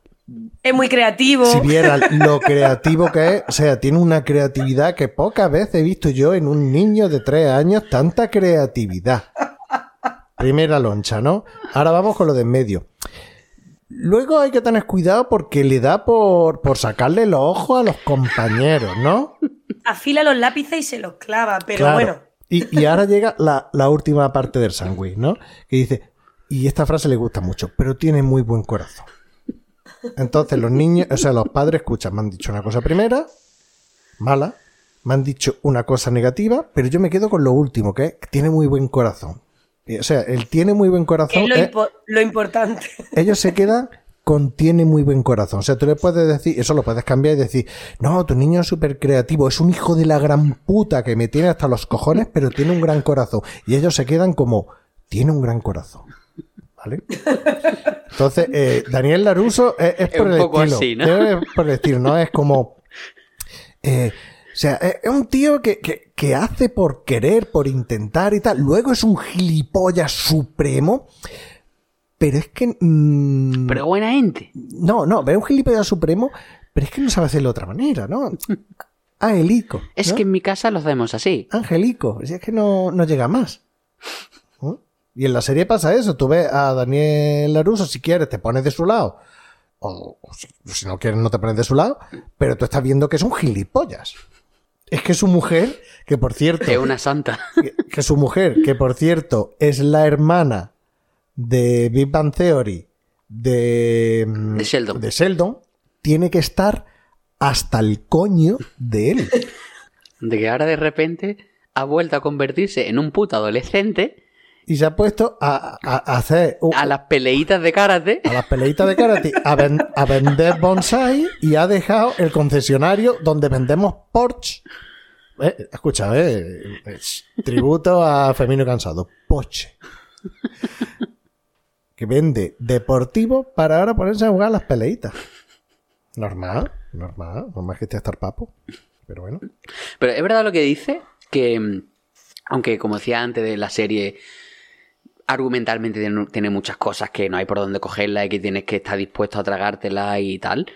em, No, yo- no, tampoco estamos hablando de guerra y paz. Claro, evidente- claro, efectivamente, eh, eh, eso está claro, eso está claro, que es una cosa que, que bueno, es sabemos, sabemos, sabemos el, el producto que es, ¿no? Y que es puro entretenimiento, pero luego después, yo sí creo que los personajes están, están bien hechos en el sentido de que, Sí. de que, de que no son, por ejemplo, en las películas eran mucho más maniqueas, que era el bueno, el malo, aquí realmente el, el único personaje, el único personaje más estereotipado es John Chris el sensei, que se Pero en la malo, tercera malo, malo. pero en la tercera temporada lo salvan. Claro, porque O sea, te, lo te salvan, explican lo el salvan. porqué. Claro, claro. Te explican el Claro. de dónde viene toda su toda su Claro, pero yo creo que también que, que es por, por, por la evolución audiovisual de los de la historia, de los personajes. O sea, si esto lo cuenta en los años 80, pues lo tengo que contar, pues, el bueno y el malo. Se acabó. Salvo que haga una peli de Tarkovsky. Eh, ahora, eh, eh, eh, ahora en 2020, si tú haces una serie, le tienes que dar profundidad a los personajes porque si no, no te llena. No te llena. Hombre, si vas a hacer los pitufos, no hace falta que, que le metas profundidad. O, o sí, pero la serie, yo creo que ha gustado tanto a los adultos o a los cuarentañeros que. Mira como he dicho cuarentañeros y no cuarentones. Que Gracias, te lo agradezco. cuarentagenarios. que vemos la serie porque nos da una profundidad que podemos llegar a, sentirnos identificados o, o comprenderlo y, y que no todo es bueno y malo, es una escala de grises. Claro, es que son son están los dos lados, es como eh, está Miguel y está el hijo de el hijo de, mm, de este de Johnny Lawrence, que los dos te pueden caer bien perfectamente Claro porque que no- puedes empatizar con los dos personajes Exactamente. que se supone que son antagonistas y no son antagonistas. Que Son- va, que va. A, a eso voy. Es que yo creo que el único personaje, el único personaje que lo han hecho un poquito más plano, si es que se puede decir el término plano, es la, la rubia. La rival de la hija de Sí. La Tori, Tori. La no Tori, sé pero, pero tiene su sentido. Bueno, eh, ya estamos debatiendo, pero no hemos contado de qué van las temporadas ni nada. Pero bueno, Antonio Runa. Vale, pues la, la, la serie empieza. em, Pero rapidito, por favor. La serie, sí, la serie empieza en el, en el torneo de la, de la- en el final de la, de la primera película, cuando él hace la pata de la grulla y tal.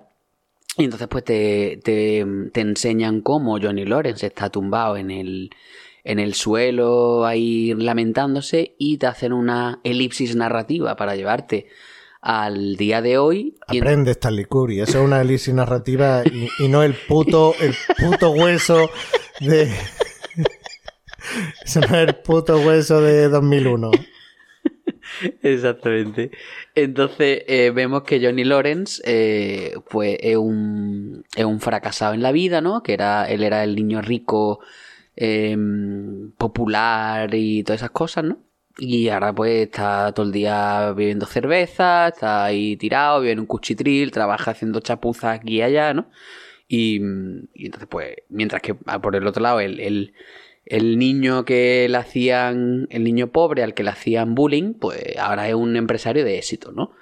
Entonces, pues, como que te, te- lo que decíamos de que le dan la vuelta a la le, le dan la vuelta a la tortilla, ¿no?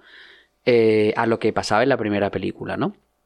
Y entonces, pues bueno, el eh, John, Johnny Lawrence conoce a un, a un niño también pobre, ¿no? Que es Miguel, que ve que le, le están haciendo bullying a él, ¿no? Pobre Miguel. el pro de Miguel. y entonces, pues, le empieza un poco, pues, como pasaba con Daniel Laruso y con el señor Miyagi. Él empieza a enseñarle karate. eh, abre, reabre el dojo de Cobra Kai. Gracias a él. Aquí introducen también el, el, el personaje del padrastro. Que es el padrastro rico, que es un hijo de puta. Un cabronazo de mierda. Luego comprende que, que por qué Johnny Lawrence era así de resentido y tal, porque tenía problemas en casa. O sea, no una manera de defenderlo, pero para que lo entienda. Claro. Exactamente. Entonces, eh, entonces pues eso, le, le da un cheque y al principio lo rompe, pero luego dice, mira, tío, pues yo lo, lo puedo utilizar para, para, para abrir esto, ¿no? Para abrir el, el dojo. Entonces abre el dojo y, y ya pues empieza a, empieza, empieza a enseñarle karate a, a Miguel. Luego, por otro lado, resulta que él tiene un niño adolescente al que no ve. El, el niño adolescente está por ahí juntándose con pequeños delincuentes. Y al final acaba el niño de, de Johnny Lawrence, acaba, acaba aprendiendo karate con el señor, con Daniel Laruso. Que, que entra para robarle, pero luego se siente bien y cambia. Ahí está.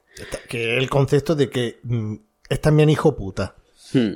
Que no es que sea un santico de provecillo, no.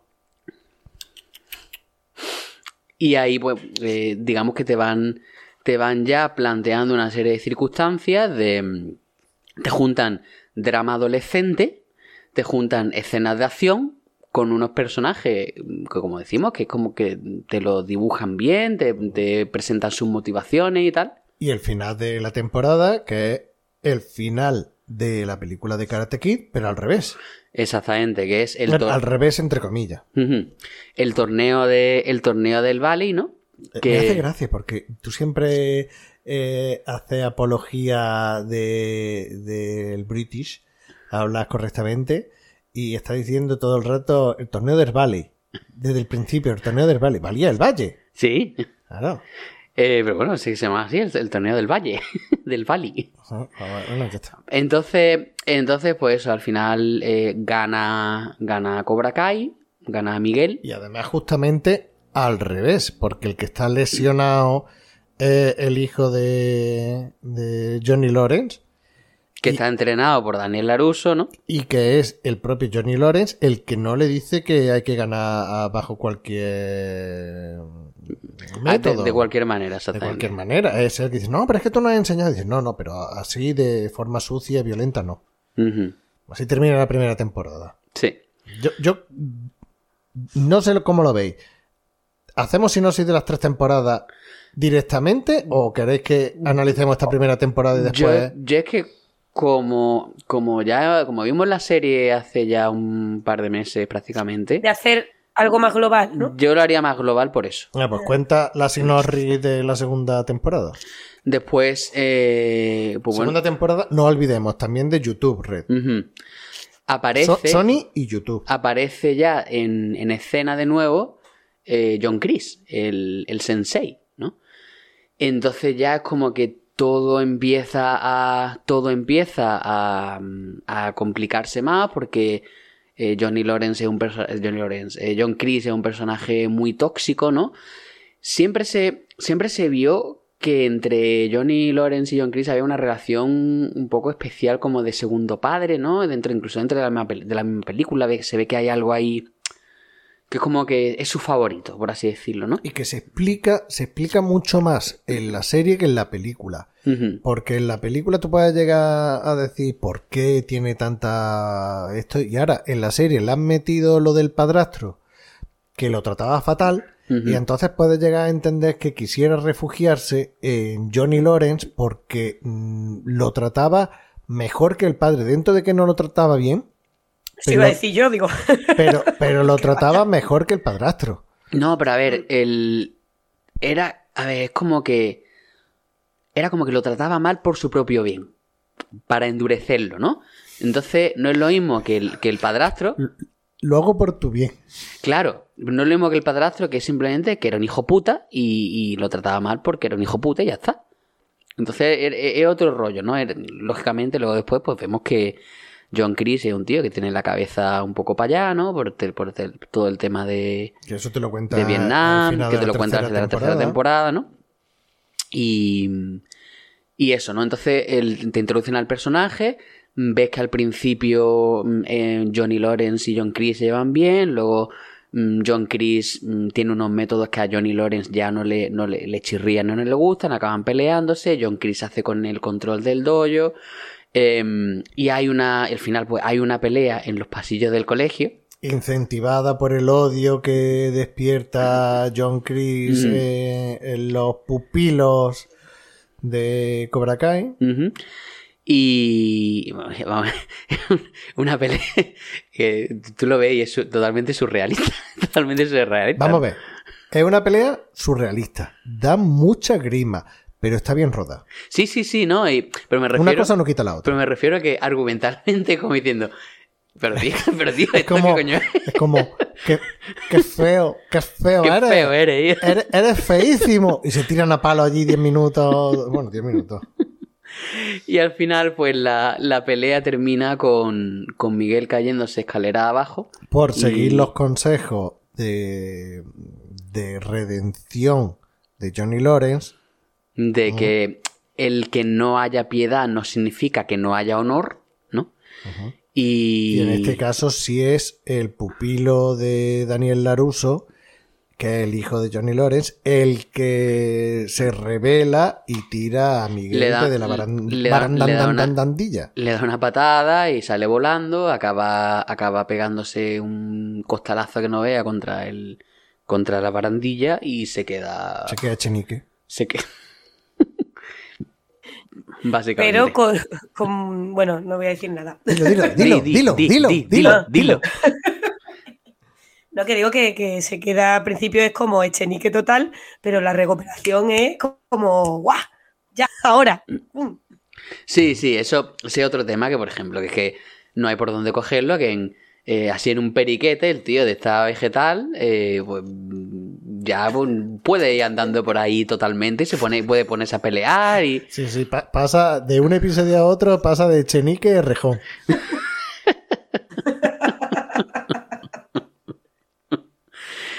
Total, que, que eso, y entonces mm, se va, se va... Luego, tú estabas comentando, ¿no? El, el tema de que la tercera temporada es más previsible que la otra. A mí me gustó mucho la primera temporada. Me gustó mucho la segunda temporada. Y la tercera temporada me gustó. A seca. Pero desde el principio de la segunda temporada, cuando yo empecé a verla, digo, ah, esto va encaminado a esto. Que es el, el final predecible y esperado. El fan service que, que de Sí, cajón. La, la tercera temporada es muy fanservice. Totalmente. Es muy fanservice porque es que te van sacando a todos los personajes de la saga. Te sacan a Alicon y Latina, Sí, que es Elizabeth Shue, ¿no? sí, en la frente. Eh, te sacan a los personajes de, de la segunda de la segunda película en Japón, ¿no? Sí, la niña esa que le crecieron las tetas. Eh, Le sacan el malo. Te sacan a- al malo, que luego al final se, ha- Se hace bueno. se hace bueno. y Claro, pero- claro, porque ha crecido y ha echado luces. claro. Aunque tú lo ves durante toda la película y dices tú, "Mm, tiene tara, tiene tarita. Sí, sí, no, no lo veis, Cuchichi, ¿tú no lo ves como que tiene tara? No sé, no, no, no más que en las otras, en las películas, pero no sé. Pero, pero no lo ves como que tiene tarita, como que en plan, que, que soy super hater, estoy mm, super hater y de buena primera. Un poco Asperger, ¿no? Sí, sí, sí, Hombre, ahí. es que, es que le está troleando, ¿no? Sí, pero es tío, como- pero Ah, se está quedando con él, pero es verdad que la primera escena en la que aparece es como, joder, colega. El otro que se caga cuando lo ve. No que, oh, ay Dios mío, que es que este me quería matar, ¿vale? y el pero- otro con la cara de enfadado. Pero aún sí, así está bien. Aún así está bien. Un poquito rebuscado eso de que tenga que ir a Okinawa a- por lo de la empresa de los coches, para la, la distribuidora y todo eso, un poquito, pero bueno. No lo- yo. No seré yo quien me, quien me ponga a buscarle las cosquillas a los, a los agujeros argumentales, ¿no? Y luego, pues, lo, lo que... A mí, a, No, no, di, a mí lo que no, a mí lo que no me ha gustado de esta tercera es como que la rivalidad de los dos doyos, o sea, es como otra vez, tío, otra vez lo mismo, otra vez nos encontramos en un sitio, nos peleamos a muerte, nos vamos a otro lado, nos peleamos a muerte, vamos a putear al otro en su trabajo, Oh, es que eso me ha cansado, era como, ya, suficiente, por favor, ya está bien, ya está. Sí, es que, es que es muy estiramos el chicle, que a veces le pasa a la, eh, eso a Netflix, bueno, a Netflix y a otra, a otras series, que triunfa, vamos a estirar el chicle, vamos a estirar el chicle, vamos a estirar el chicle y al final le vamos a dar el girito ¿eh? Y, y aquí me da la impresión eso, porque sigue otra vez de lo mismo, sigue otra vez que podían haber tirado de muchas cosas. Y esta serie se me ha hecho, o sea, esta temporada se me ha hecho insulsa en el sentido en que la historia no me dice nada, salvo al final, y es un final predecible. Y se podía haber hecho, yo qué sé, de otra manera, más, o sea, la veo más larga y tal. La veo, esta que de Netflix, la veo bastante peor que las otras dos de YouTube. Las otras dos tenían su sentido, tenían su, su aquel, eh, por qué se hacían las cosas. Y esta tercera la he visto yo como más, mm, pues, más producto de Netflix, como ha pasado en muchas series más de, bueno, de yo, Netflix. yo no creo que sea tanto el tema de que sea producto de Netflix, es más bien el tema de que, a ver, de que la historia no da mucho más de sí. Lo podías recortar. Lo podías Es que no da mucho más de sí, es decir, vale, sí, presenta el tema de le voy a dar la vuelta de tuerca, voy a presentar la historia desde el punto de vista de Johnny en Es vez que de la, Daniel la ter- Laruso. la tercera y la cuarta temporada, sin haberse estrenado la cuarta temporada, la podría haber resumido en una sola temporada. Probablemente. Y Mm. te hubiera Claro. quedado un, un producto muy bueno, pero como ha tenido éxito la primera y la segunda temporada y no es producción propia de Netflix, que la producción propia de Netflix es la tercera, pues tienen que alargarla. Mm. Yo la he visto mucho más floja, pero mucho más floja y Mm. más mm, que sí, que habrán tenido que meter más billetes, pero más billetes para traer a Elizabeth Su. Porque por lo demás, porque por lo demás Hombre. no que, se nota. que ya con ser la mala de The Voice tenía bastante ya esa señora, ¿eh? Sí, sí, y, y se- y enseñando el pechumen ahí con... Bueno, bueno, bueno, Elizabeth Su que siempre ha sido un- en la- lo que he dicho antes, en la frente, en la frente, pichacilla en la frente. Y aquí ya, pues, está bien, está bien. En, en sus 40s o en, tus- o en sus 50s. Está bien. Está bien. Bueno, yo más bien sus su 50s, ¿eh? ¿no? Porque, Ujú, porque, hombre, ten en cuenta que en el 84 ya, ya era adolescente.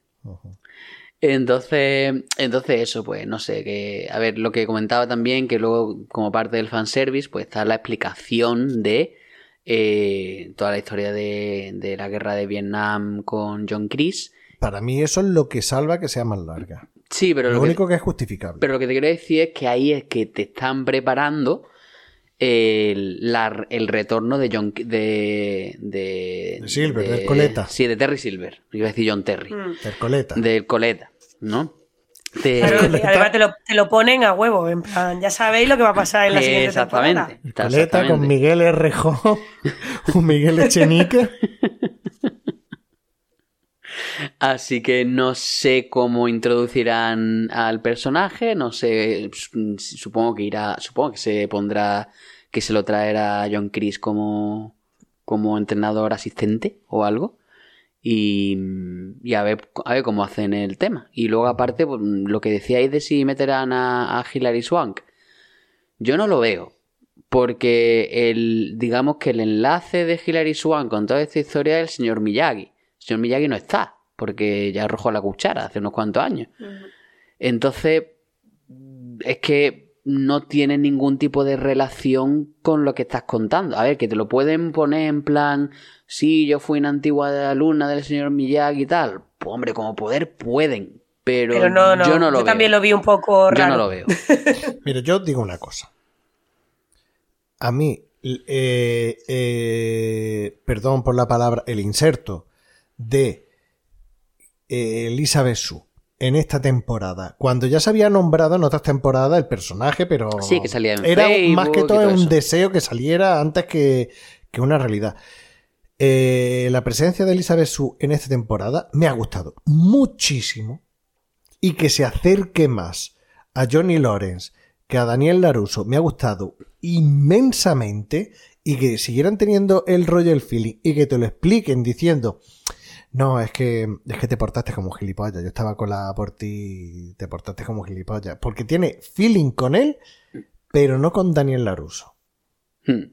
Cuando se encuentran los tres, que es el final del noveno episodio y el último episodio es el décimo, y, y te meten ahí el cliffhanger como, ahora, ¿qué va a pasar? Oh, Johnny Lawrence se encuentra con, con, con Daniel Laruso y, y, y- Ali con y Latina, ¿qué va a pasar? Claro, no pasa nada porque, porque no hay feeling. es, Hombre, ¿qué hace? Me alegro de verte y tal, pero yo del que verdaderamente estaba enamorada y tal, era de Johnny Lawrence. Yo estuve contigo casi por rencor, porque fue un de esto de verano. Pero yo, eh, eh, Johnny Lawrence, para mí,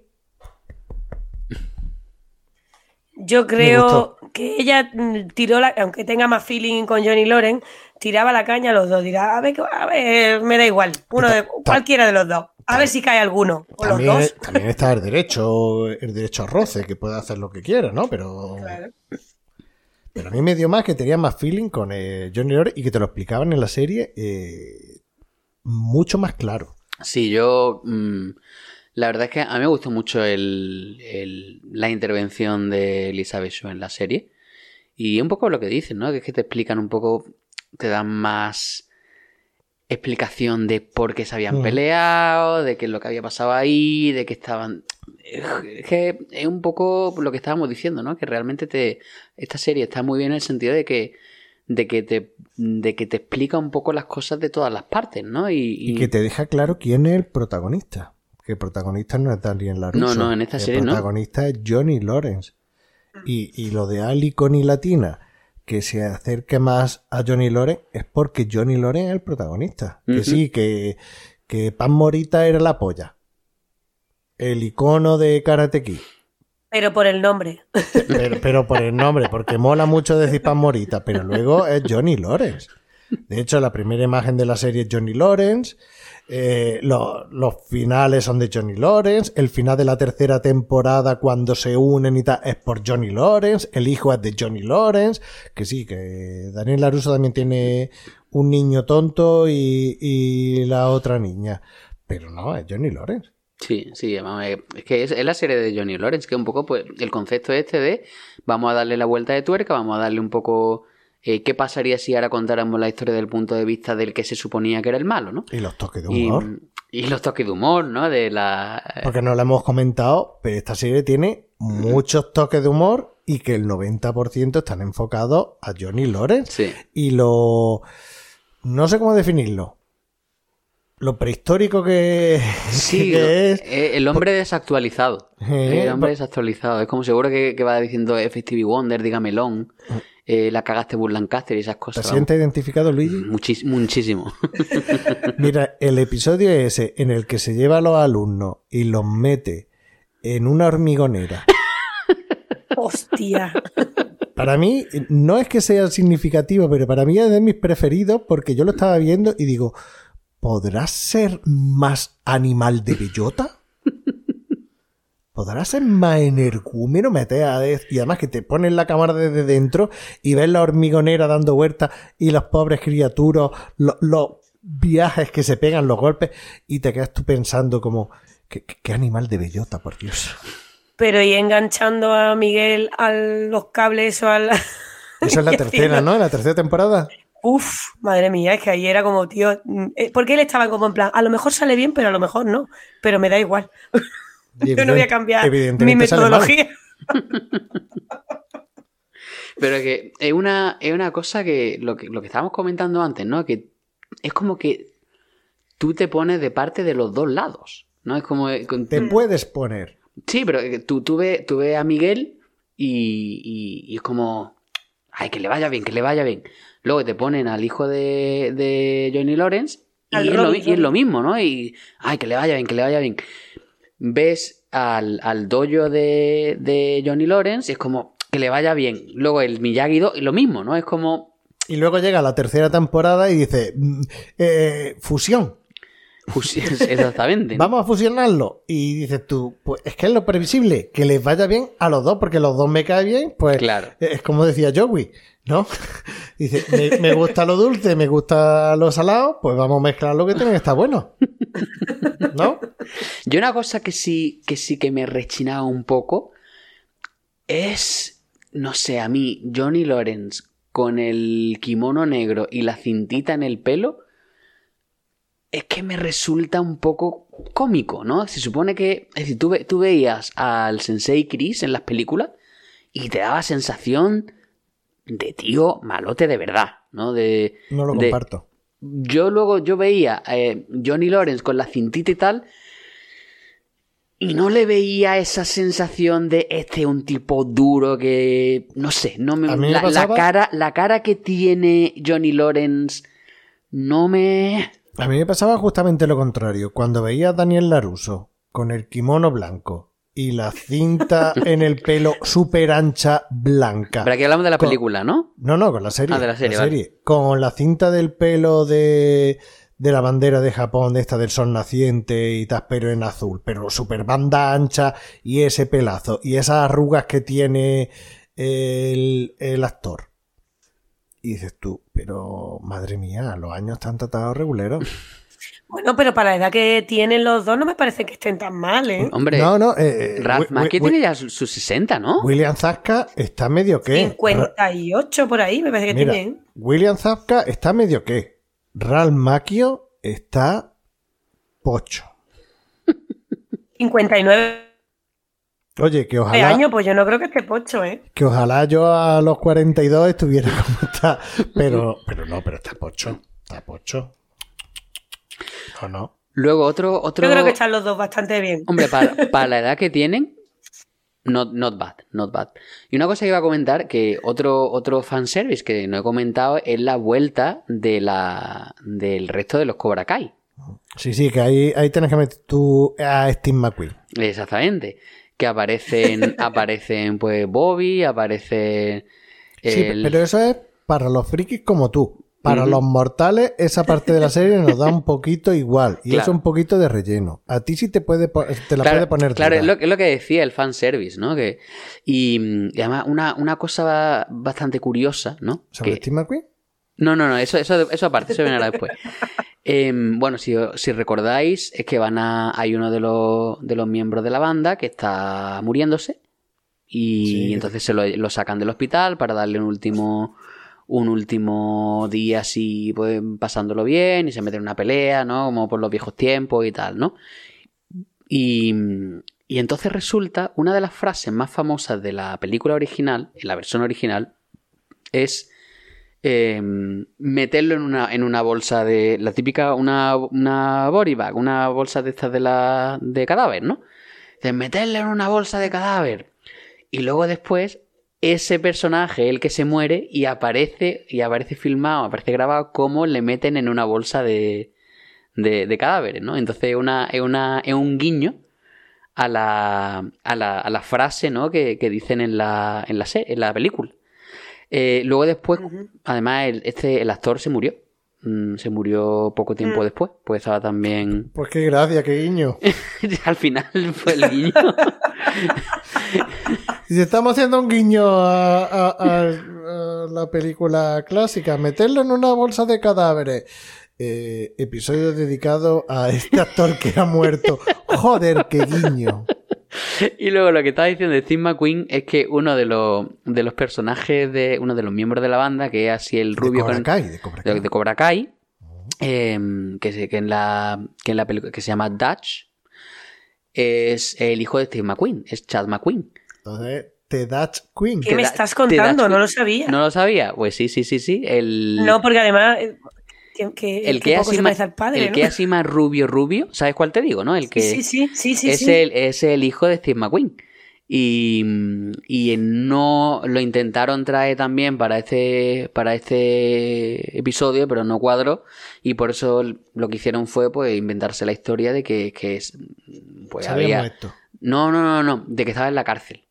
De que había tenido problemas con la ley, que había hecho tal y que por eso estaba en la cárcel. Y por eso no aparece. The Dutch Queen. Qué fuerte, pues no lo sabía yo que era el hijo de Steve McQueen. Pues sí, sí, lo es, lo es, lo es. Así que, así que eso es eh, por, eso lo que digo, la- en esta, hay mucho fanservice dentro de la, dentro de la serie, ¿no? Que mm, son cosas que, la, por ejemplo, la gente joven que lo ha flipado con la serie, vuelve atrás para ver las películas y, y entender todo esto, todo estos guiños, ¿no? A mí hay cosas que me gustan mucho. A mí el rollo este de que Johnny Lawrence no sepa nada de internet. De no estás en Facebook, ¿qué es Facebook? O súbelo a internet y ponle hashtag de, de eso y tal. No, Ese- no, cuando, cuando está buscando la foto para ponerse en el Facebook y le saca la foto de cuando era joven. To- Todo eso está súper gracioso. Todo eso está súper gracioso. A nosotros nos resulta gracioso y supongo que a los prepubers o a los adolescentes o a la muchachada le sonará un poco rancio y le gustará también ese rollo. Pero tiene muchas muchas cositas con, con el tema de, del lenguaje inclusivo y lo políticamente incorrecto. Y que queda muy bien. Cuando empieza a insultar a la gente, pégale a no sé quién, pégale a, a ti te llamaré no sé qué. Eh, los insultos, no, no recuerdo los, los insultos que le dice a los, a los pupilos y tal. Pero a mí me hace mucha gracia porque es muy políticamente incorrecto. Sí. Lo que pasa es que como lo tratan del punto de vista de que es políticamente incorrecto y él no lo sabe y los demás sí se dan cuenta, pues mm, yo creo que no es tan ofensivo para eh, los Lo millennials. lo los ofendiditos. Que por cierto tengo aquí un, un tweet que me mandó Plisken. Desde aquí un brindis a, a Plisken. Que me envió un tweet que decía, y paso a leer literalmente. Dice, qué lástima que existen personas que les ofende el lenguaje inclusive. Qué pene más grande. Por cierto, que, que hablando de este tema, hubo cierto, cierta polémica con esta serie por el- porque se supone que es racista. Porque, porque es como que ahora Daniel Laruso eh, hace apropiación cultural de toda la filosofía oriental y que falta, que falta alguien oriental ahí, ¿no? Eh, una, una el cosa que hace bullying en la primera temporada y que en la tercera temporada eh, sigue a. ¿Cómo se llama el malo? John, John, John Chris. Sí, Que sigue a John Chris, el Chini, el. Chini, perdón, el, el oriental. sí, correcto. Pero que, que había quien dice que, es que, bueno, que esto es como... que es racista, tío. Digo, pero, pero, pero, eh, tío, ¿en serio? Bueno, yo ahora quiero abrir debates. A. Voy a abrir debates. Cuchichi y Luigi, quiero que seáis totalmente sinceros. A ver. Entre otras cosas porque no tenéis por qué ser insincero, inmalagueño. Venga. Vamos a ver. ¿Johnny Lawrence o Daniel Laruso? Pues. En. Hombre, yo, me parece más interesante el personaje de, de Johnny Lawrence. Yo, traicionando totalmente a mi yo de la infancia, opino igual. Johnny Lawrence Forever me parece muchísimo más auténtico que Daniel Laruso, que, se, que, que ya era gilipollas de joven, aunque yo no Sí, lo de- veía porque estaba cegada de- por el amor, pero de mayor es como, es que dan ganas de hostiarlo, ¿eh? Sí, es, que, sí, sí. Es, que, es que es como, joven. cállate ya, cállate joven, ya. Tú lo, tú lo ves que, hombre, empatizas con él porque le están dando pal pelo y todo el rollo. Pero dices, tío, es que también es que eres un, es que eres un poco gilipollas, tío. Sí. Y, y de, de adulto, pues, pues también es bastante, es bastante. De adulto es peor. Tiene, tiene, es tiene como, sus coritas. Tío, que te van muy bien las cosas, pero ya está, ya está, para. ya no hemos enterado, ya es suficiente. Vale. Segunda ronda. ¿Miguel o el hijo de Johnny Lawrence? ¿Cómo se llama el hijo de Johnny Lawrence? Robbie. ¿Miguel o Robbie? Yo me quedo con Robbie, porque el personaje de Miguel me parece, para mí tiene altibajo. O sea, al principio me parece un tío muy guay, después se le va la pinza, como a la mayoría de los Cobra Kai, y después como otra vez bueno. Ahora estoy bueno, ahora soy malo, ahora soy bueno, ahora no sé lo que soy. Prefiero Bueno, a Robbie, Bueno, bueno, y que él es rebelde porque el mundo lo ha hecho así. Pero es que Robbie es igual, pero bueno, sí, sí. Es tu voto y. Así. No, no serás tú quien le busque No la buena argumentarle al voto de Cuchichi. No, no. Uf, pues. Yo estoy aquí para desempatar. Pues. La verdad es que. Probablemente, sí, probablemente me quede también con Robbie, que también porque tiene más. Puta mierda, más no voy a poder desempatar. Más profundidad el personaje y tal. Eh, Miguel, venga, Miguel, voy a elegir a Miguel. Pues ha ganado Miguel. No, no, mira, a mí Miguel me gusta más. entre- bueno, mm, posiblemente coincida con Sakursky en que eh, Robbie, el personaje de Robbie, está mejor desarrollado. Pero me cae mejor Miguel porque no le veo. eh, o sea, lo veo más Porque tiene inocente. buen corazón. El sándwich de mierda. No, por- porque lo veo más noble que el otro. Lo veo más noble desde el principio. Pero es que el otro, pobre mío, si No, te o sea- pone a analizar la infancia que habrá pasado ese chiquillo con Sí. esa madre o ese padre. Sí, pero no ha terminado eh, en modo Echenique en una. eh, Pero se ha recuper- el otro se recupera así, así. Bueno, bueno, venga, vale. Siguiente ronda. ¿Con quién os quedáis? ¿Con la hija de Daniel Laruso? ¿Nombre? Eh, Sa- ¿Samantha era? ¿Cómo se llamaba? Ostras, ¿Cómo se llamaba la pillado, hija ¿eh? de, de- Bueno, tú, tú, estuve buscando... Vale, eh, hija de busca- Laruso. ¿eh? Aprovecho, aprovecho, para contar una pequeña anécdota. Estuve buscando Chak- Chakuski.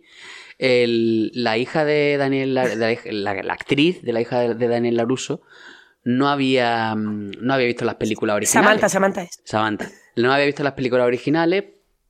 El novio, por lo visto, era muy fan. Y entonces cuando le... El novio, el novio, pero ¿cuántos años tiene para tener novio? ¿Cuántos años tiene esa criatura para 20 tener novio? 20 24 años, Venal, o sea que puede tener novio perfectamente. 24 años tiene la hija de. 24 años, Entonces puedo decir que le petaba el caca sin sentirme mal. No, es, que- es que antes, antes con mucho cuidado. No, la hija de Daniel Laruso, de los ojos azules, de las tetas gordas, la que le petaba el caca. Con mucho cuidado la de las tetas gordas, ojo, ojo al dato. Es mayor que Tori, ¿eh? Que la actriz de Tori. Ch, ch, ch, Cuchichi. Un par de años. Cuchichi, que mi compañera de trabajo, mi compañera de trabajo el otro día hablando y tal. No, sí, sí, ¿tú cuántos años tienes? No, yo tengo 25. ¿25? Digo, o sea que cuando tú naciste, cuando tú naciste yo tenía 16. y la Yo, otra, eh, y la hablando otra con una compa- compañera de trabajo, Espera, espera, espera. Y la otra compañera de trabajo dice, ah, que cuando tú naciste yo tenía 38. Y me pongo a pensar, yo digo, tenía 38, yo tengo ahora 40 y, y, 40 y tanto. Digo, hija de puta, qué asco, qué asco. A mí me pasó que yo le dije, hablando, digo, porque la niña de mi prima, digo, bueno, la niña tiene ya 25 años, y dice, ah, mi edad. Y yo, joder, Asco, asco, estupendo. asco. Estupendo todo. Ese momento sabíamos que iba a llegar en algún, algún día. Que, que los compañeros ya fueran muchísimo más jóvenes que tú. Pero, pero lo malo es que somos interinos. Ya, ya, por eso. Bueno, a, a- ¿qué, qué estábamos Ah, vale, no, la- sí, a- sí, lo teta- que-. Sí, la, la- la que la actriz, el novio era muy fan de la serie, y entonces pues le, le dice, sí, bueno, me ha llegado esto para hacer de. para salir en la serie de Cobra Kai. Y dice, ¿cómo? ¿Cobra Kai? ¿Qué personajería? La hija de Daniel Laruso. Cógelo, cógelo, cógelo. Entonces ya se pusieron a ver las películas y del tirón y le gustó, da, y ya aceptó el, el papel. Entonces, pues Samantha. Entonces decía Samantha o Tori, ¿no? Era el. Sa- Samantha Otori. Me parece. Samantha. Yo Samantha. A mí me parece un. Es decir, a mí eh, me parece. A mí me parece un poco. eh, no sé, en algún, mo- en algún momento me irrita un poco. ¿Quién? eh, Samantha, no sé. Eh, mm, me parece. Me mola más el personaje de Tori. Me parece más, inter- más interesante el personaje de Tori. Yo, para desempatar, tengo que decir, Cuchichi, mira la edad de Tori. 22 años, 22. 22, güey. Pa'lante. Pues me quedo con Tori, que tiene más cara de guarra. No, no, ya en serio, ya en serio. ya. Esto es, queridos oyentes, esto es una performance. Mentira, me quedo con Samantha. Samantha tiene más jugo, tiene más. Uf, decir jugo. Samantha tiene, Samantha tiene más juego. Perdón, juego, no jugo, juego. No, Tori, Tori es más plana. Tori es más com- como que soy la mala, soy la chica mala. Soy, la, la Tony que, es más plana. soy la que me las trago. mm, soy como Julita, la que se las traga dobladitas. mm, soy más. mm, que, que malota. Pero sin es un poco tóxica, ¿eh? Porque está un poco pillada, como en plan. las mías. Tú besaste mías- a Miguel. Claro, es que es totalmente tu perfil. Sí. Sí, no, pero, pero mm, tiro más por, por Samantha. Tiro más por Samantha porque le veo que tiene más profundidad de personaje. Sí, pero no sé, tío. Es que el, el rollo de un poco más el personaje, de lo que decíamos antes, de personaje estereotipado, es más como la buena, ¿no? Y en- a mí en algunos momentos me, eh, me irrita un poquito. Pero vamos, que, hombre, sí es cierto, Tori pues más, te la presentan más como la, la mala y tal, ¿no? Pero bueno, ¿algún debate más? Sí. A ver. Venga. Vamos. Este es más heavy. ¿Dimitri o Halcón? Ha tenido que, ha tenido que buscarlo, ha tenido que buscarlo. Sí, porque, porque no me sabía el nombre de Dimitri. ¿Dimitri o Halcón? A mí Dimitri me hace gracia, la verdad. Sí, es ¿Te, gracioso. te identificas? Me identifico. A mí me, a mí me Todos gusta. llevamos a Dimitri dentro, ¿eh? Halcón, no sé, me parece. Un- Es un poco un personaje un poco exagerado, ¿no? Como le anda la vuelta de tuerca de ahora soy súper malote, tal, no sé qué. Eh, yo ahí me quedaría más con Dimitri. ¿Tú qué, qué ¿Y opinas? Yo. A ver, él- a mí Dimitri me hace gracia. El personaje de Halcón, al principio dices tú, Dios mío, se le ha ido la pinza muchísimo, muchísimo. Pero al final tiene buen corazón. El sándwich de mierda. De mierda. Tiene buen corazón porque el final de la última temporada pues se ve como que re- recapacita, decir, lo importante es la amistad y yo, aunque tenga una cresta y un tatuaje muy molón, mm, estoy siendo un pringao, la tía que me mola ahora es una hippie perro flautica y ya no me hace ni caso. Y me gusta, me gusta Halcón. Además, en mi clase Eso te va a decir. lo, pet- lo peta. O sea, todos los, vamos a dibujarnos nosotros mismos. Todos los niños llevan una cresta roja. Y que- Y uno me dice, cuando mi madre me deje, estoy hablando de niños de 7 años, ¿vale? Me voy a poner una cresta roja, yo, madre mía. Como, Pero- como debe de ser. Pero y, y luego tú, tú, eh, hubo, hubo un niño que, que, te- que hizo el, el dibujo de halcón con Sí. las manos llenas de sangre. Y la cara, además, él vino y me enseñó el dibujo y me dijo, Seño, ¿sabes qué es lo rojo de la cara y las manos? Digo, no. el tinte del pelo. Y me dice, no, señor, es sangre. Y es como, uff, de- ese niño es que también es un poquito peculiar. Hombre, es un poco lo que decía antes de que igual son niños demasiado chicos para ver la serie, ¿no? Porque la escena en la que en la que John Chris, es la que vienen los malotes al dojo de John Chris y, y entonces coge halcón y, y se pone a pelear con, con uno de los que le hacían bullying, que John Chris eh, le dice al que tiene las banderitas para marcar los puntos, le dice, no, no, no, sin puntos, sin puntos. Y el otro, Como dijo una TS cualquiera. y Halcón le revienta la cara. Esa escena para un niño de 7 años. sí, es dura, ¿eh? de- dentro de lo malo, o sea, eh, hay que decir que Halcón tiene como a mí se me escapó. Ahora, ve, ahora eh, tengo que ponerme yo en ridículo porque ahí metí la pata. Tiene el labio. Neporino. No, eh, yo dije biporino. De víbora. Pero que es mentira, que esto maquillaje, que el actor no lo Sí, tiene. sí, sí, sí. Bueno, Pero- pero- Que los, entonces, ofendi- los ofendiditos dirán que podían haber cogido un actor con él. con, con frenillo. Pero el, act- el actor, la verdad es que sí es cierto que Mola mucho. la interpretación la hace muy bien, porque lu- luego tú después le. mm, Yo si- voto si- también por Halcón si porque me mola mil. Si ve al, si ve al actor eh, cuando está de normal, es que la cara es totalmente distinta. Es que la expresión.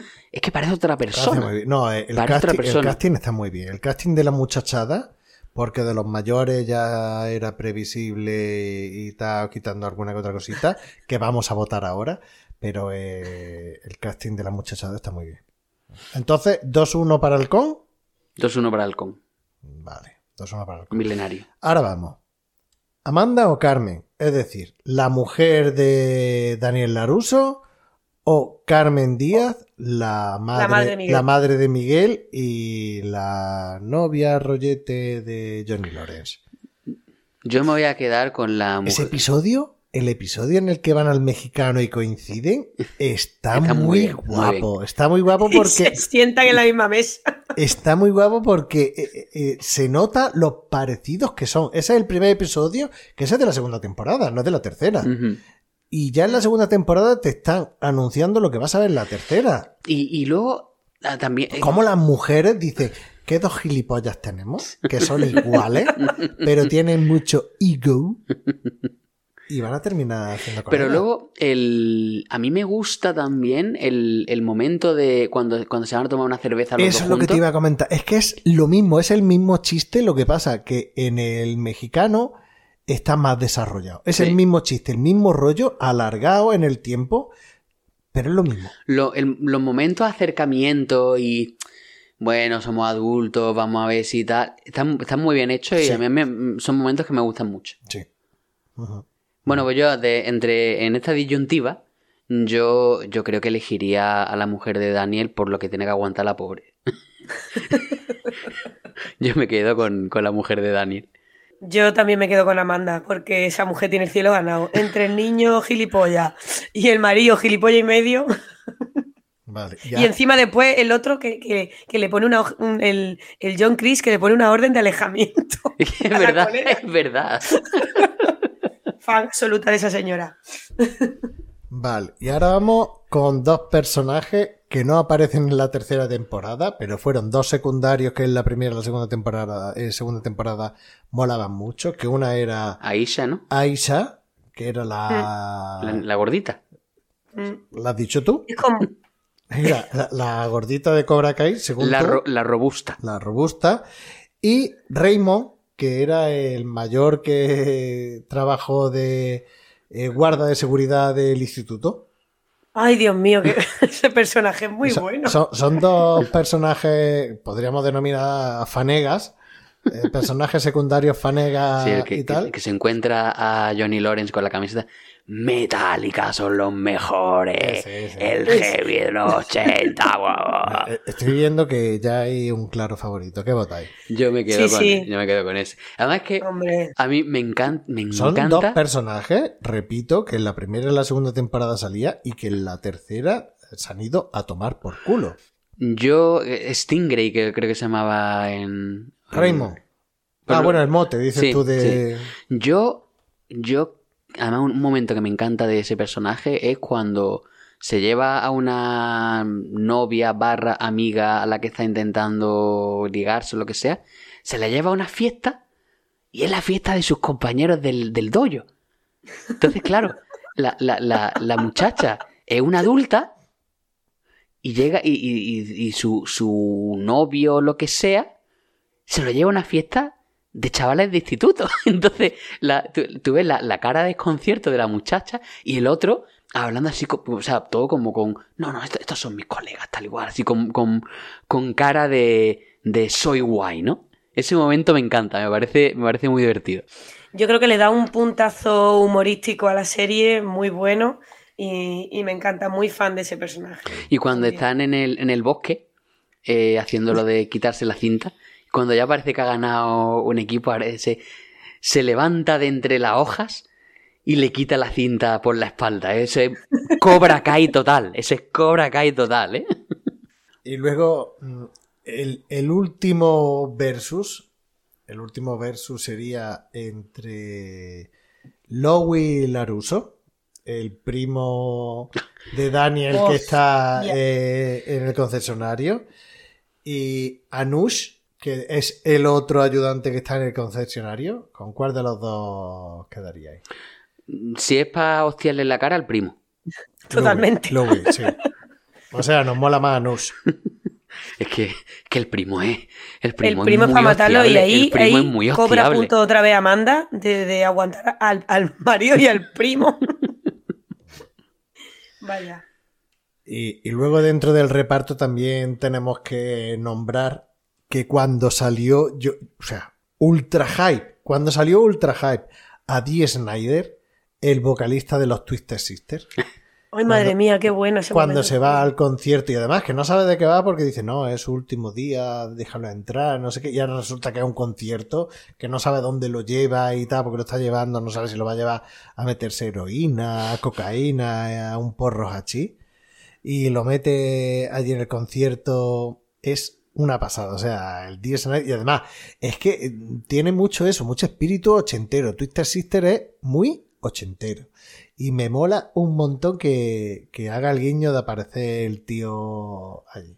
O sea, ese es mi. Ese, ese ha sido mi consejo de hoy. Sí, la verdad es que el, el momento concierto está muy chulo. Eh, está muy chulo y eh, como muy motivador también cuando de repente ves que Miguel va moviendo el piececito y no se da ni, y no se da ni cuenta. Como se te cae un Musicoterapia. Se te cae ahí un, un- lagrimones como fundas de guitarra, ¿no? Rodando por tus mejillas, ¿no? Bueno, ¿Algo más que tengáis que decir lo mejor y lo peor o, o algo vamos cerrando? Algo que se haya quedado en el Jesús, en el Jesús Quintero. En el Jesús Tintero. No sé, yo creo que hemos hablado bastante de, De todo, un poco sí. de todo. Le hemos ¿no? dado un buen repaso, ¿eh? Sí. Sí, sí, sí. Yo estoy pensando cómo le vamos a llamar al programa. Y ya lo tengo claro, lo he vislumbrado. Cobra Kai nunca muere. No, le vamos a llamar Karate Kid, Cobra Kai y el sándwich de mierda. Que por cierto, Cobra Kai nunca muere es eh, una, es una frase que sale en Karate Kid 3, que es- la dicen John Chris y el Coleta. O sea, nace de ahí el, el- la frase Cilia. Bueno, pues venga, decidme qué es lo que más os ha gustado y lo que menos os ha gustado de, de- de todo, de la serie, de las películas, de... Porque el tío mierda, el tío mierda, Luigi Bercotti, estaba recitando las frases y todas las películas, mal, mal, pero la estaba recitando, porque decía, ¿cómo decías tú? A ver, eh, cuando en Karate Kid 1, eh, bueno, le, a, Daniel pues le, le lesionan, ¿no? A propósito, ¿no? Porque dice, le dice el sensei, saca que lo quiero fuera de combate, tal. Y entonces se lo llevan al, vestuario. eh, dicen, tiene 15 minutos para volver, si no, pues el, campeón, el campeón será Johnny Lawrence, tal y cual. Entonces el señor Miyagi le hace lo de lo de con las pal juntar las palmas y eh, calentarse las manos y Cuando tiene frío. sí y entonces pues le hace ahí un, una, un, un apaño no y cuando ya le va a dar el trofeo a cuando le va a dar el trofeo a, a Johnny Lawrence aparece Elizabeth Shue al, al presentador y le dice y le dice algo. le susurra y dice ¿cómo? Daniel Laruso va a combatir yo decía va a competir Daniel Laruso va a combatir Daniel Laruso va a combatir. Es esa, esa frase ¿eh? que se te ponen los, los- los- los pelos de los huevos lisos y los de la cabeza rizados, tío. Es que es una cosa... en, mi, en mi caso sería al revés. al revés. Luego también, eh, una cosa que tengo que, que comentar ahora que ahora que ah, volvemos a hablar de la primera película, eh, una cosa que no he dicho. Sí, que no El- tiene tiempo. Eh, no he tenido tiempo. el, el torneo, el torneo de karate, El torneo. el torneo El retorno. se, se rodó en se rodó en un, en un torneo de, de verdad, un torneo de karate. De hecho, el que aparece como, como árbitro el que hace las coreografías de, de la película, ¿no? Y es curioso porque, porque la- el público que había ahí se metió mucho, se metió mucho dentro de la grabación y estaba abucheando a, a Johnny Lawrence. Johnny Lawrence. Y Johnny diciendo, tío, pero, pero ¿qué, qué he hecho yo? Todo el público, ¡uh! Como en la lucha libre, igual. Exactamente. Yo, yo tengo que decir que cada vez que escucho y suben al tatami, a mí me recuerda a un plato de esto de atún cortado en mejicas con aguacate. Bueno, después de esta gilipollas. Venga, lo mejor y lo peor. Lo que más y lo que menos me ha gustado. Bueno, yo centrándome en, en la serie, pues lo que hemos comentado de los personajes, ¿no? Que son. No son personajes blanco y negro, son personajes que hay ahí como una, una gran gama de grises, ¿no? Eh, y eso creo que está muy bien. Creo que está muy bien hecho. Y, bueno, en general, creo que está. Creo que una combinación. Pues lo que he dicho, ¿no? Que te, te mete en drama adolescente, te mete en escenas de acción, es un pastiche que en principio parece que, que no va a funcionar, pero luego funciona, tío. Y, y es muy entretenida. Y es que es lo que decía al principio Ben Malman, que es que la serie te la ves en, en un periquete, porque empieza a enlazar capítulo con capítulo, como son tan cortitos, y, y no sé, un poco, por ejemplo, lo que decías tú del, del cliffhanger de, de cuando se lo eh, cuando están con Elizabeth Shue y todo eso. Es lo típico que está a lo mejor ya son la- las 3 de la mañana de un viernes o un sábado. Y dices, "Uy, me voy a dormir ya y dices, coño, y me voy a quedar, me voy a quedar así. Venga, venga, voy a ver. ¿Qué hago? Vamos a echar otro. ¿Qué hago? ¿Me pongo Solari o me termino el episodio?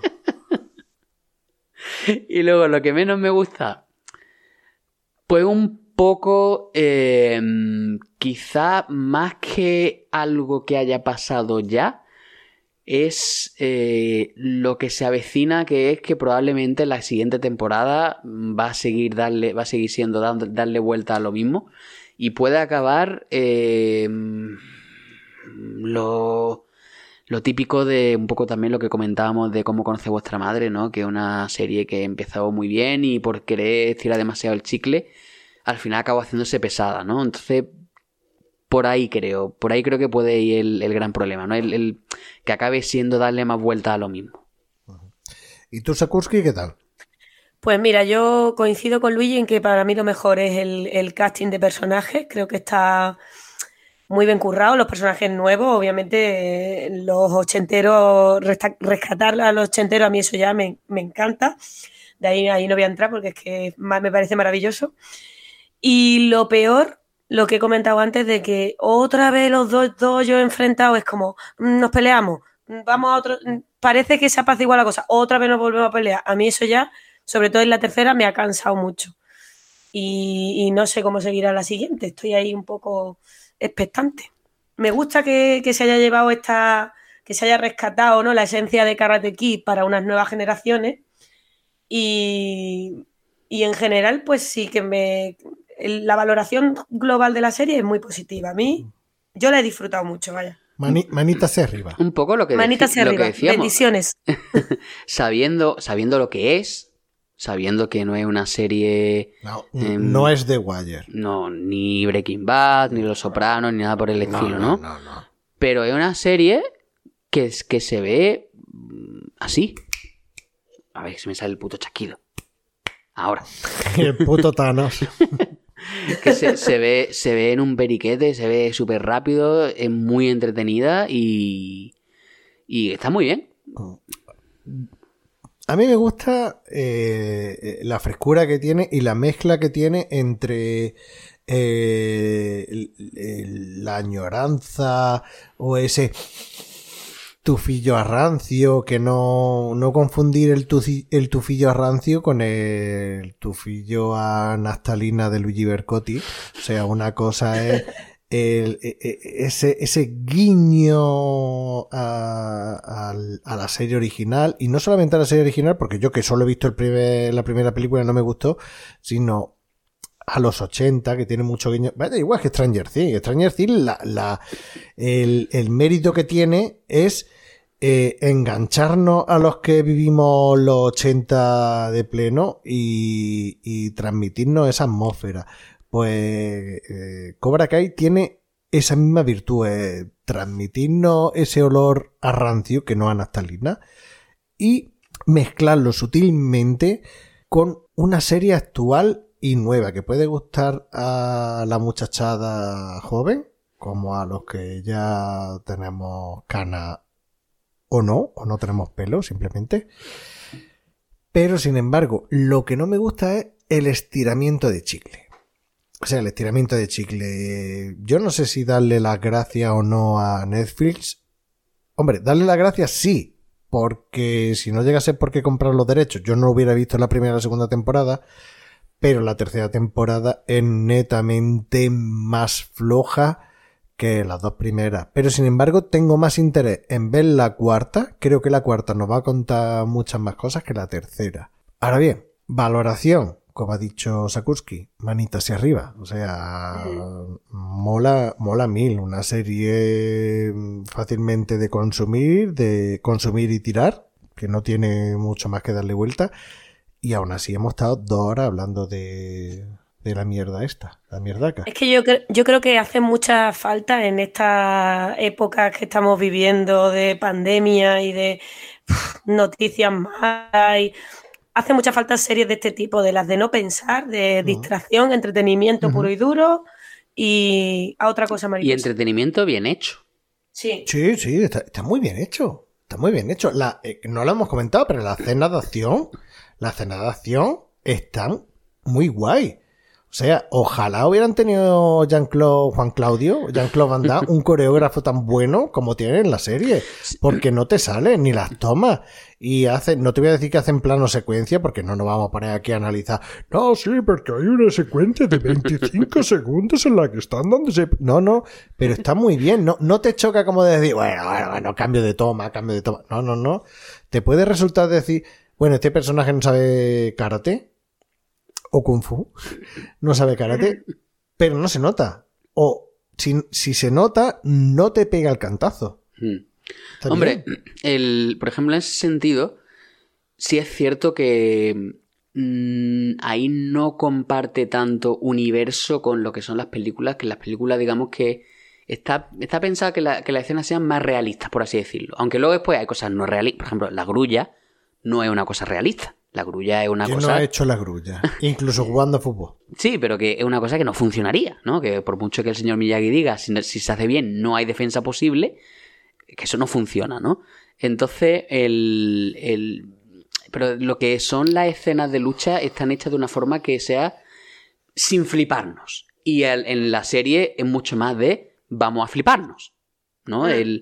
em, Pero no importa, ni te saca. no, no, no, no, por eso te digo que, que es un producto que, que, bueno, tú lo, lo viéndolo como lo que es, ¿no? Eh, Si con- quiere entrar, entra y si no, no entra. Claro, con tu, con tu suspensión de incredulidad activada. Por ejemplo, también, a ver, mm, estos críos de no haber hecho mm, karate en su vida en, en tres meses mm, son unos expertos, vamos, dejan a Bruce Lee en calzoncillo, pues, no es creíble, ¿no? Por muy buenos senseis que sean Daniel Laruso y, y Johnny Lawrence, ¿no? Pero, pero eso, ¿no? Es que tú lo ves mm, aceptándolo y, y te lo pasas muy bien, te lo pasas de puta madre. Pues nos lo hemos pasado muy bien hablando de estas dos orillas de la mierdaca esta de serie. mierdaca, pero disfrutable. Mierda de, mierda de la buena. Mierda de la buena. Una mierda guay, como digo yo, ¿no? Una mierda guay, o sea, para eso estamos. No, no todo va a ser. ¿Qué te digo yo? Por poner un ejemplo, no todo va a ser Tarkovsky. Hay, hay que ver Por decir algo, ¿no? No lo hemos pasado muy bien y no lo hemos pasado muy bien estas dos orillas hablando de, de Cobra Kai.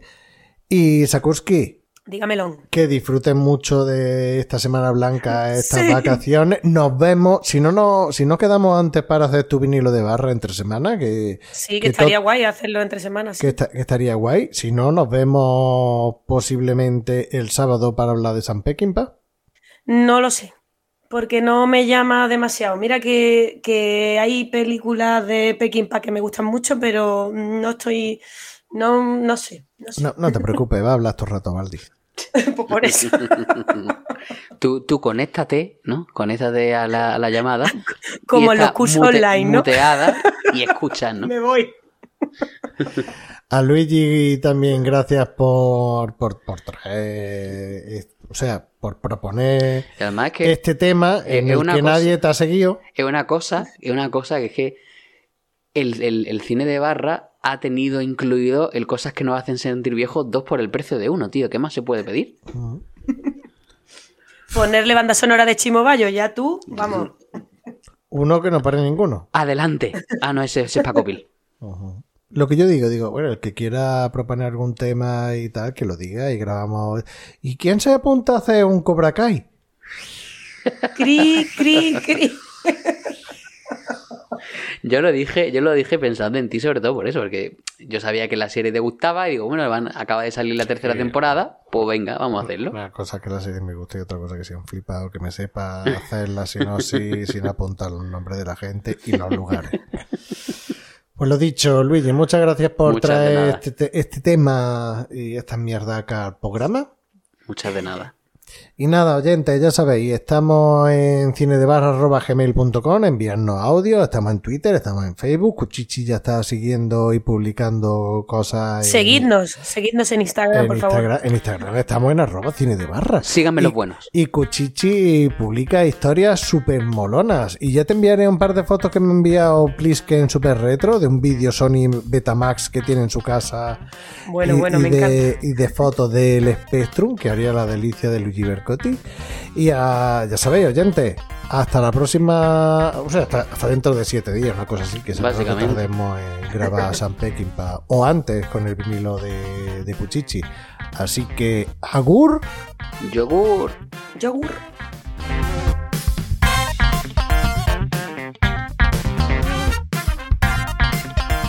Si te ha gustado, no olvides suscribirte. Puedes seguirnos en Twitter en arroba cine de barra y en Facebook. También puedes ponerte en contacto con nosotros en el email cinedebarra arroba gmail.com.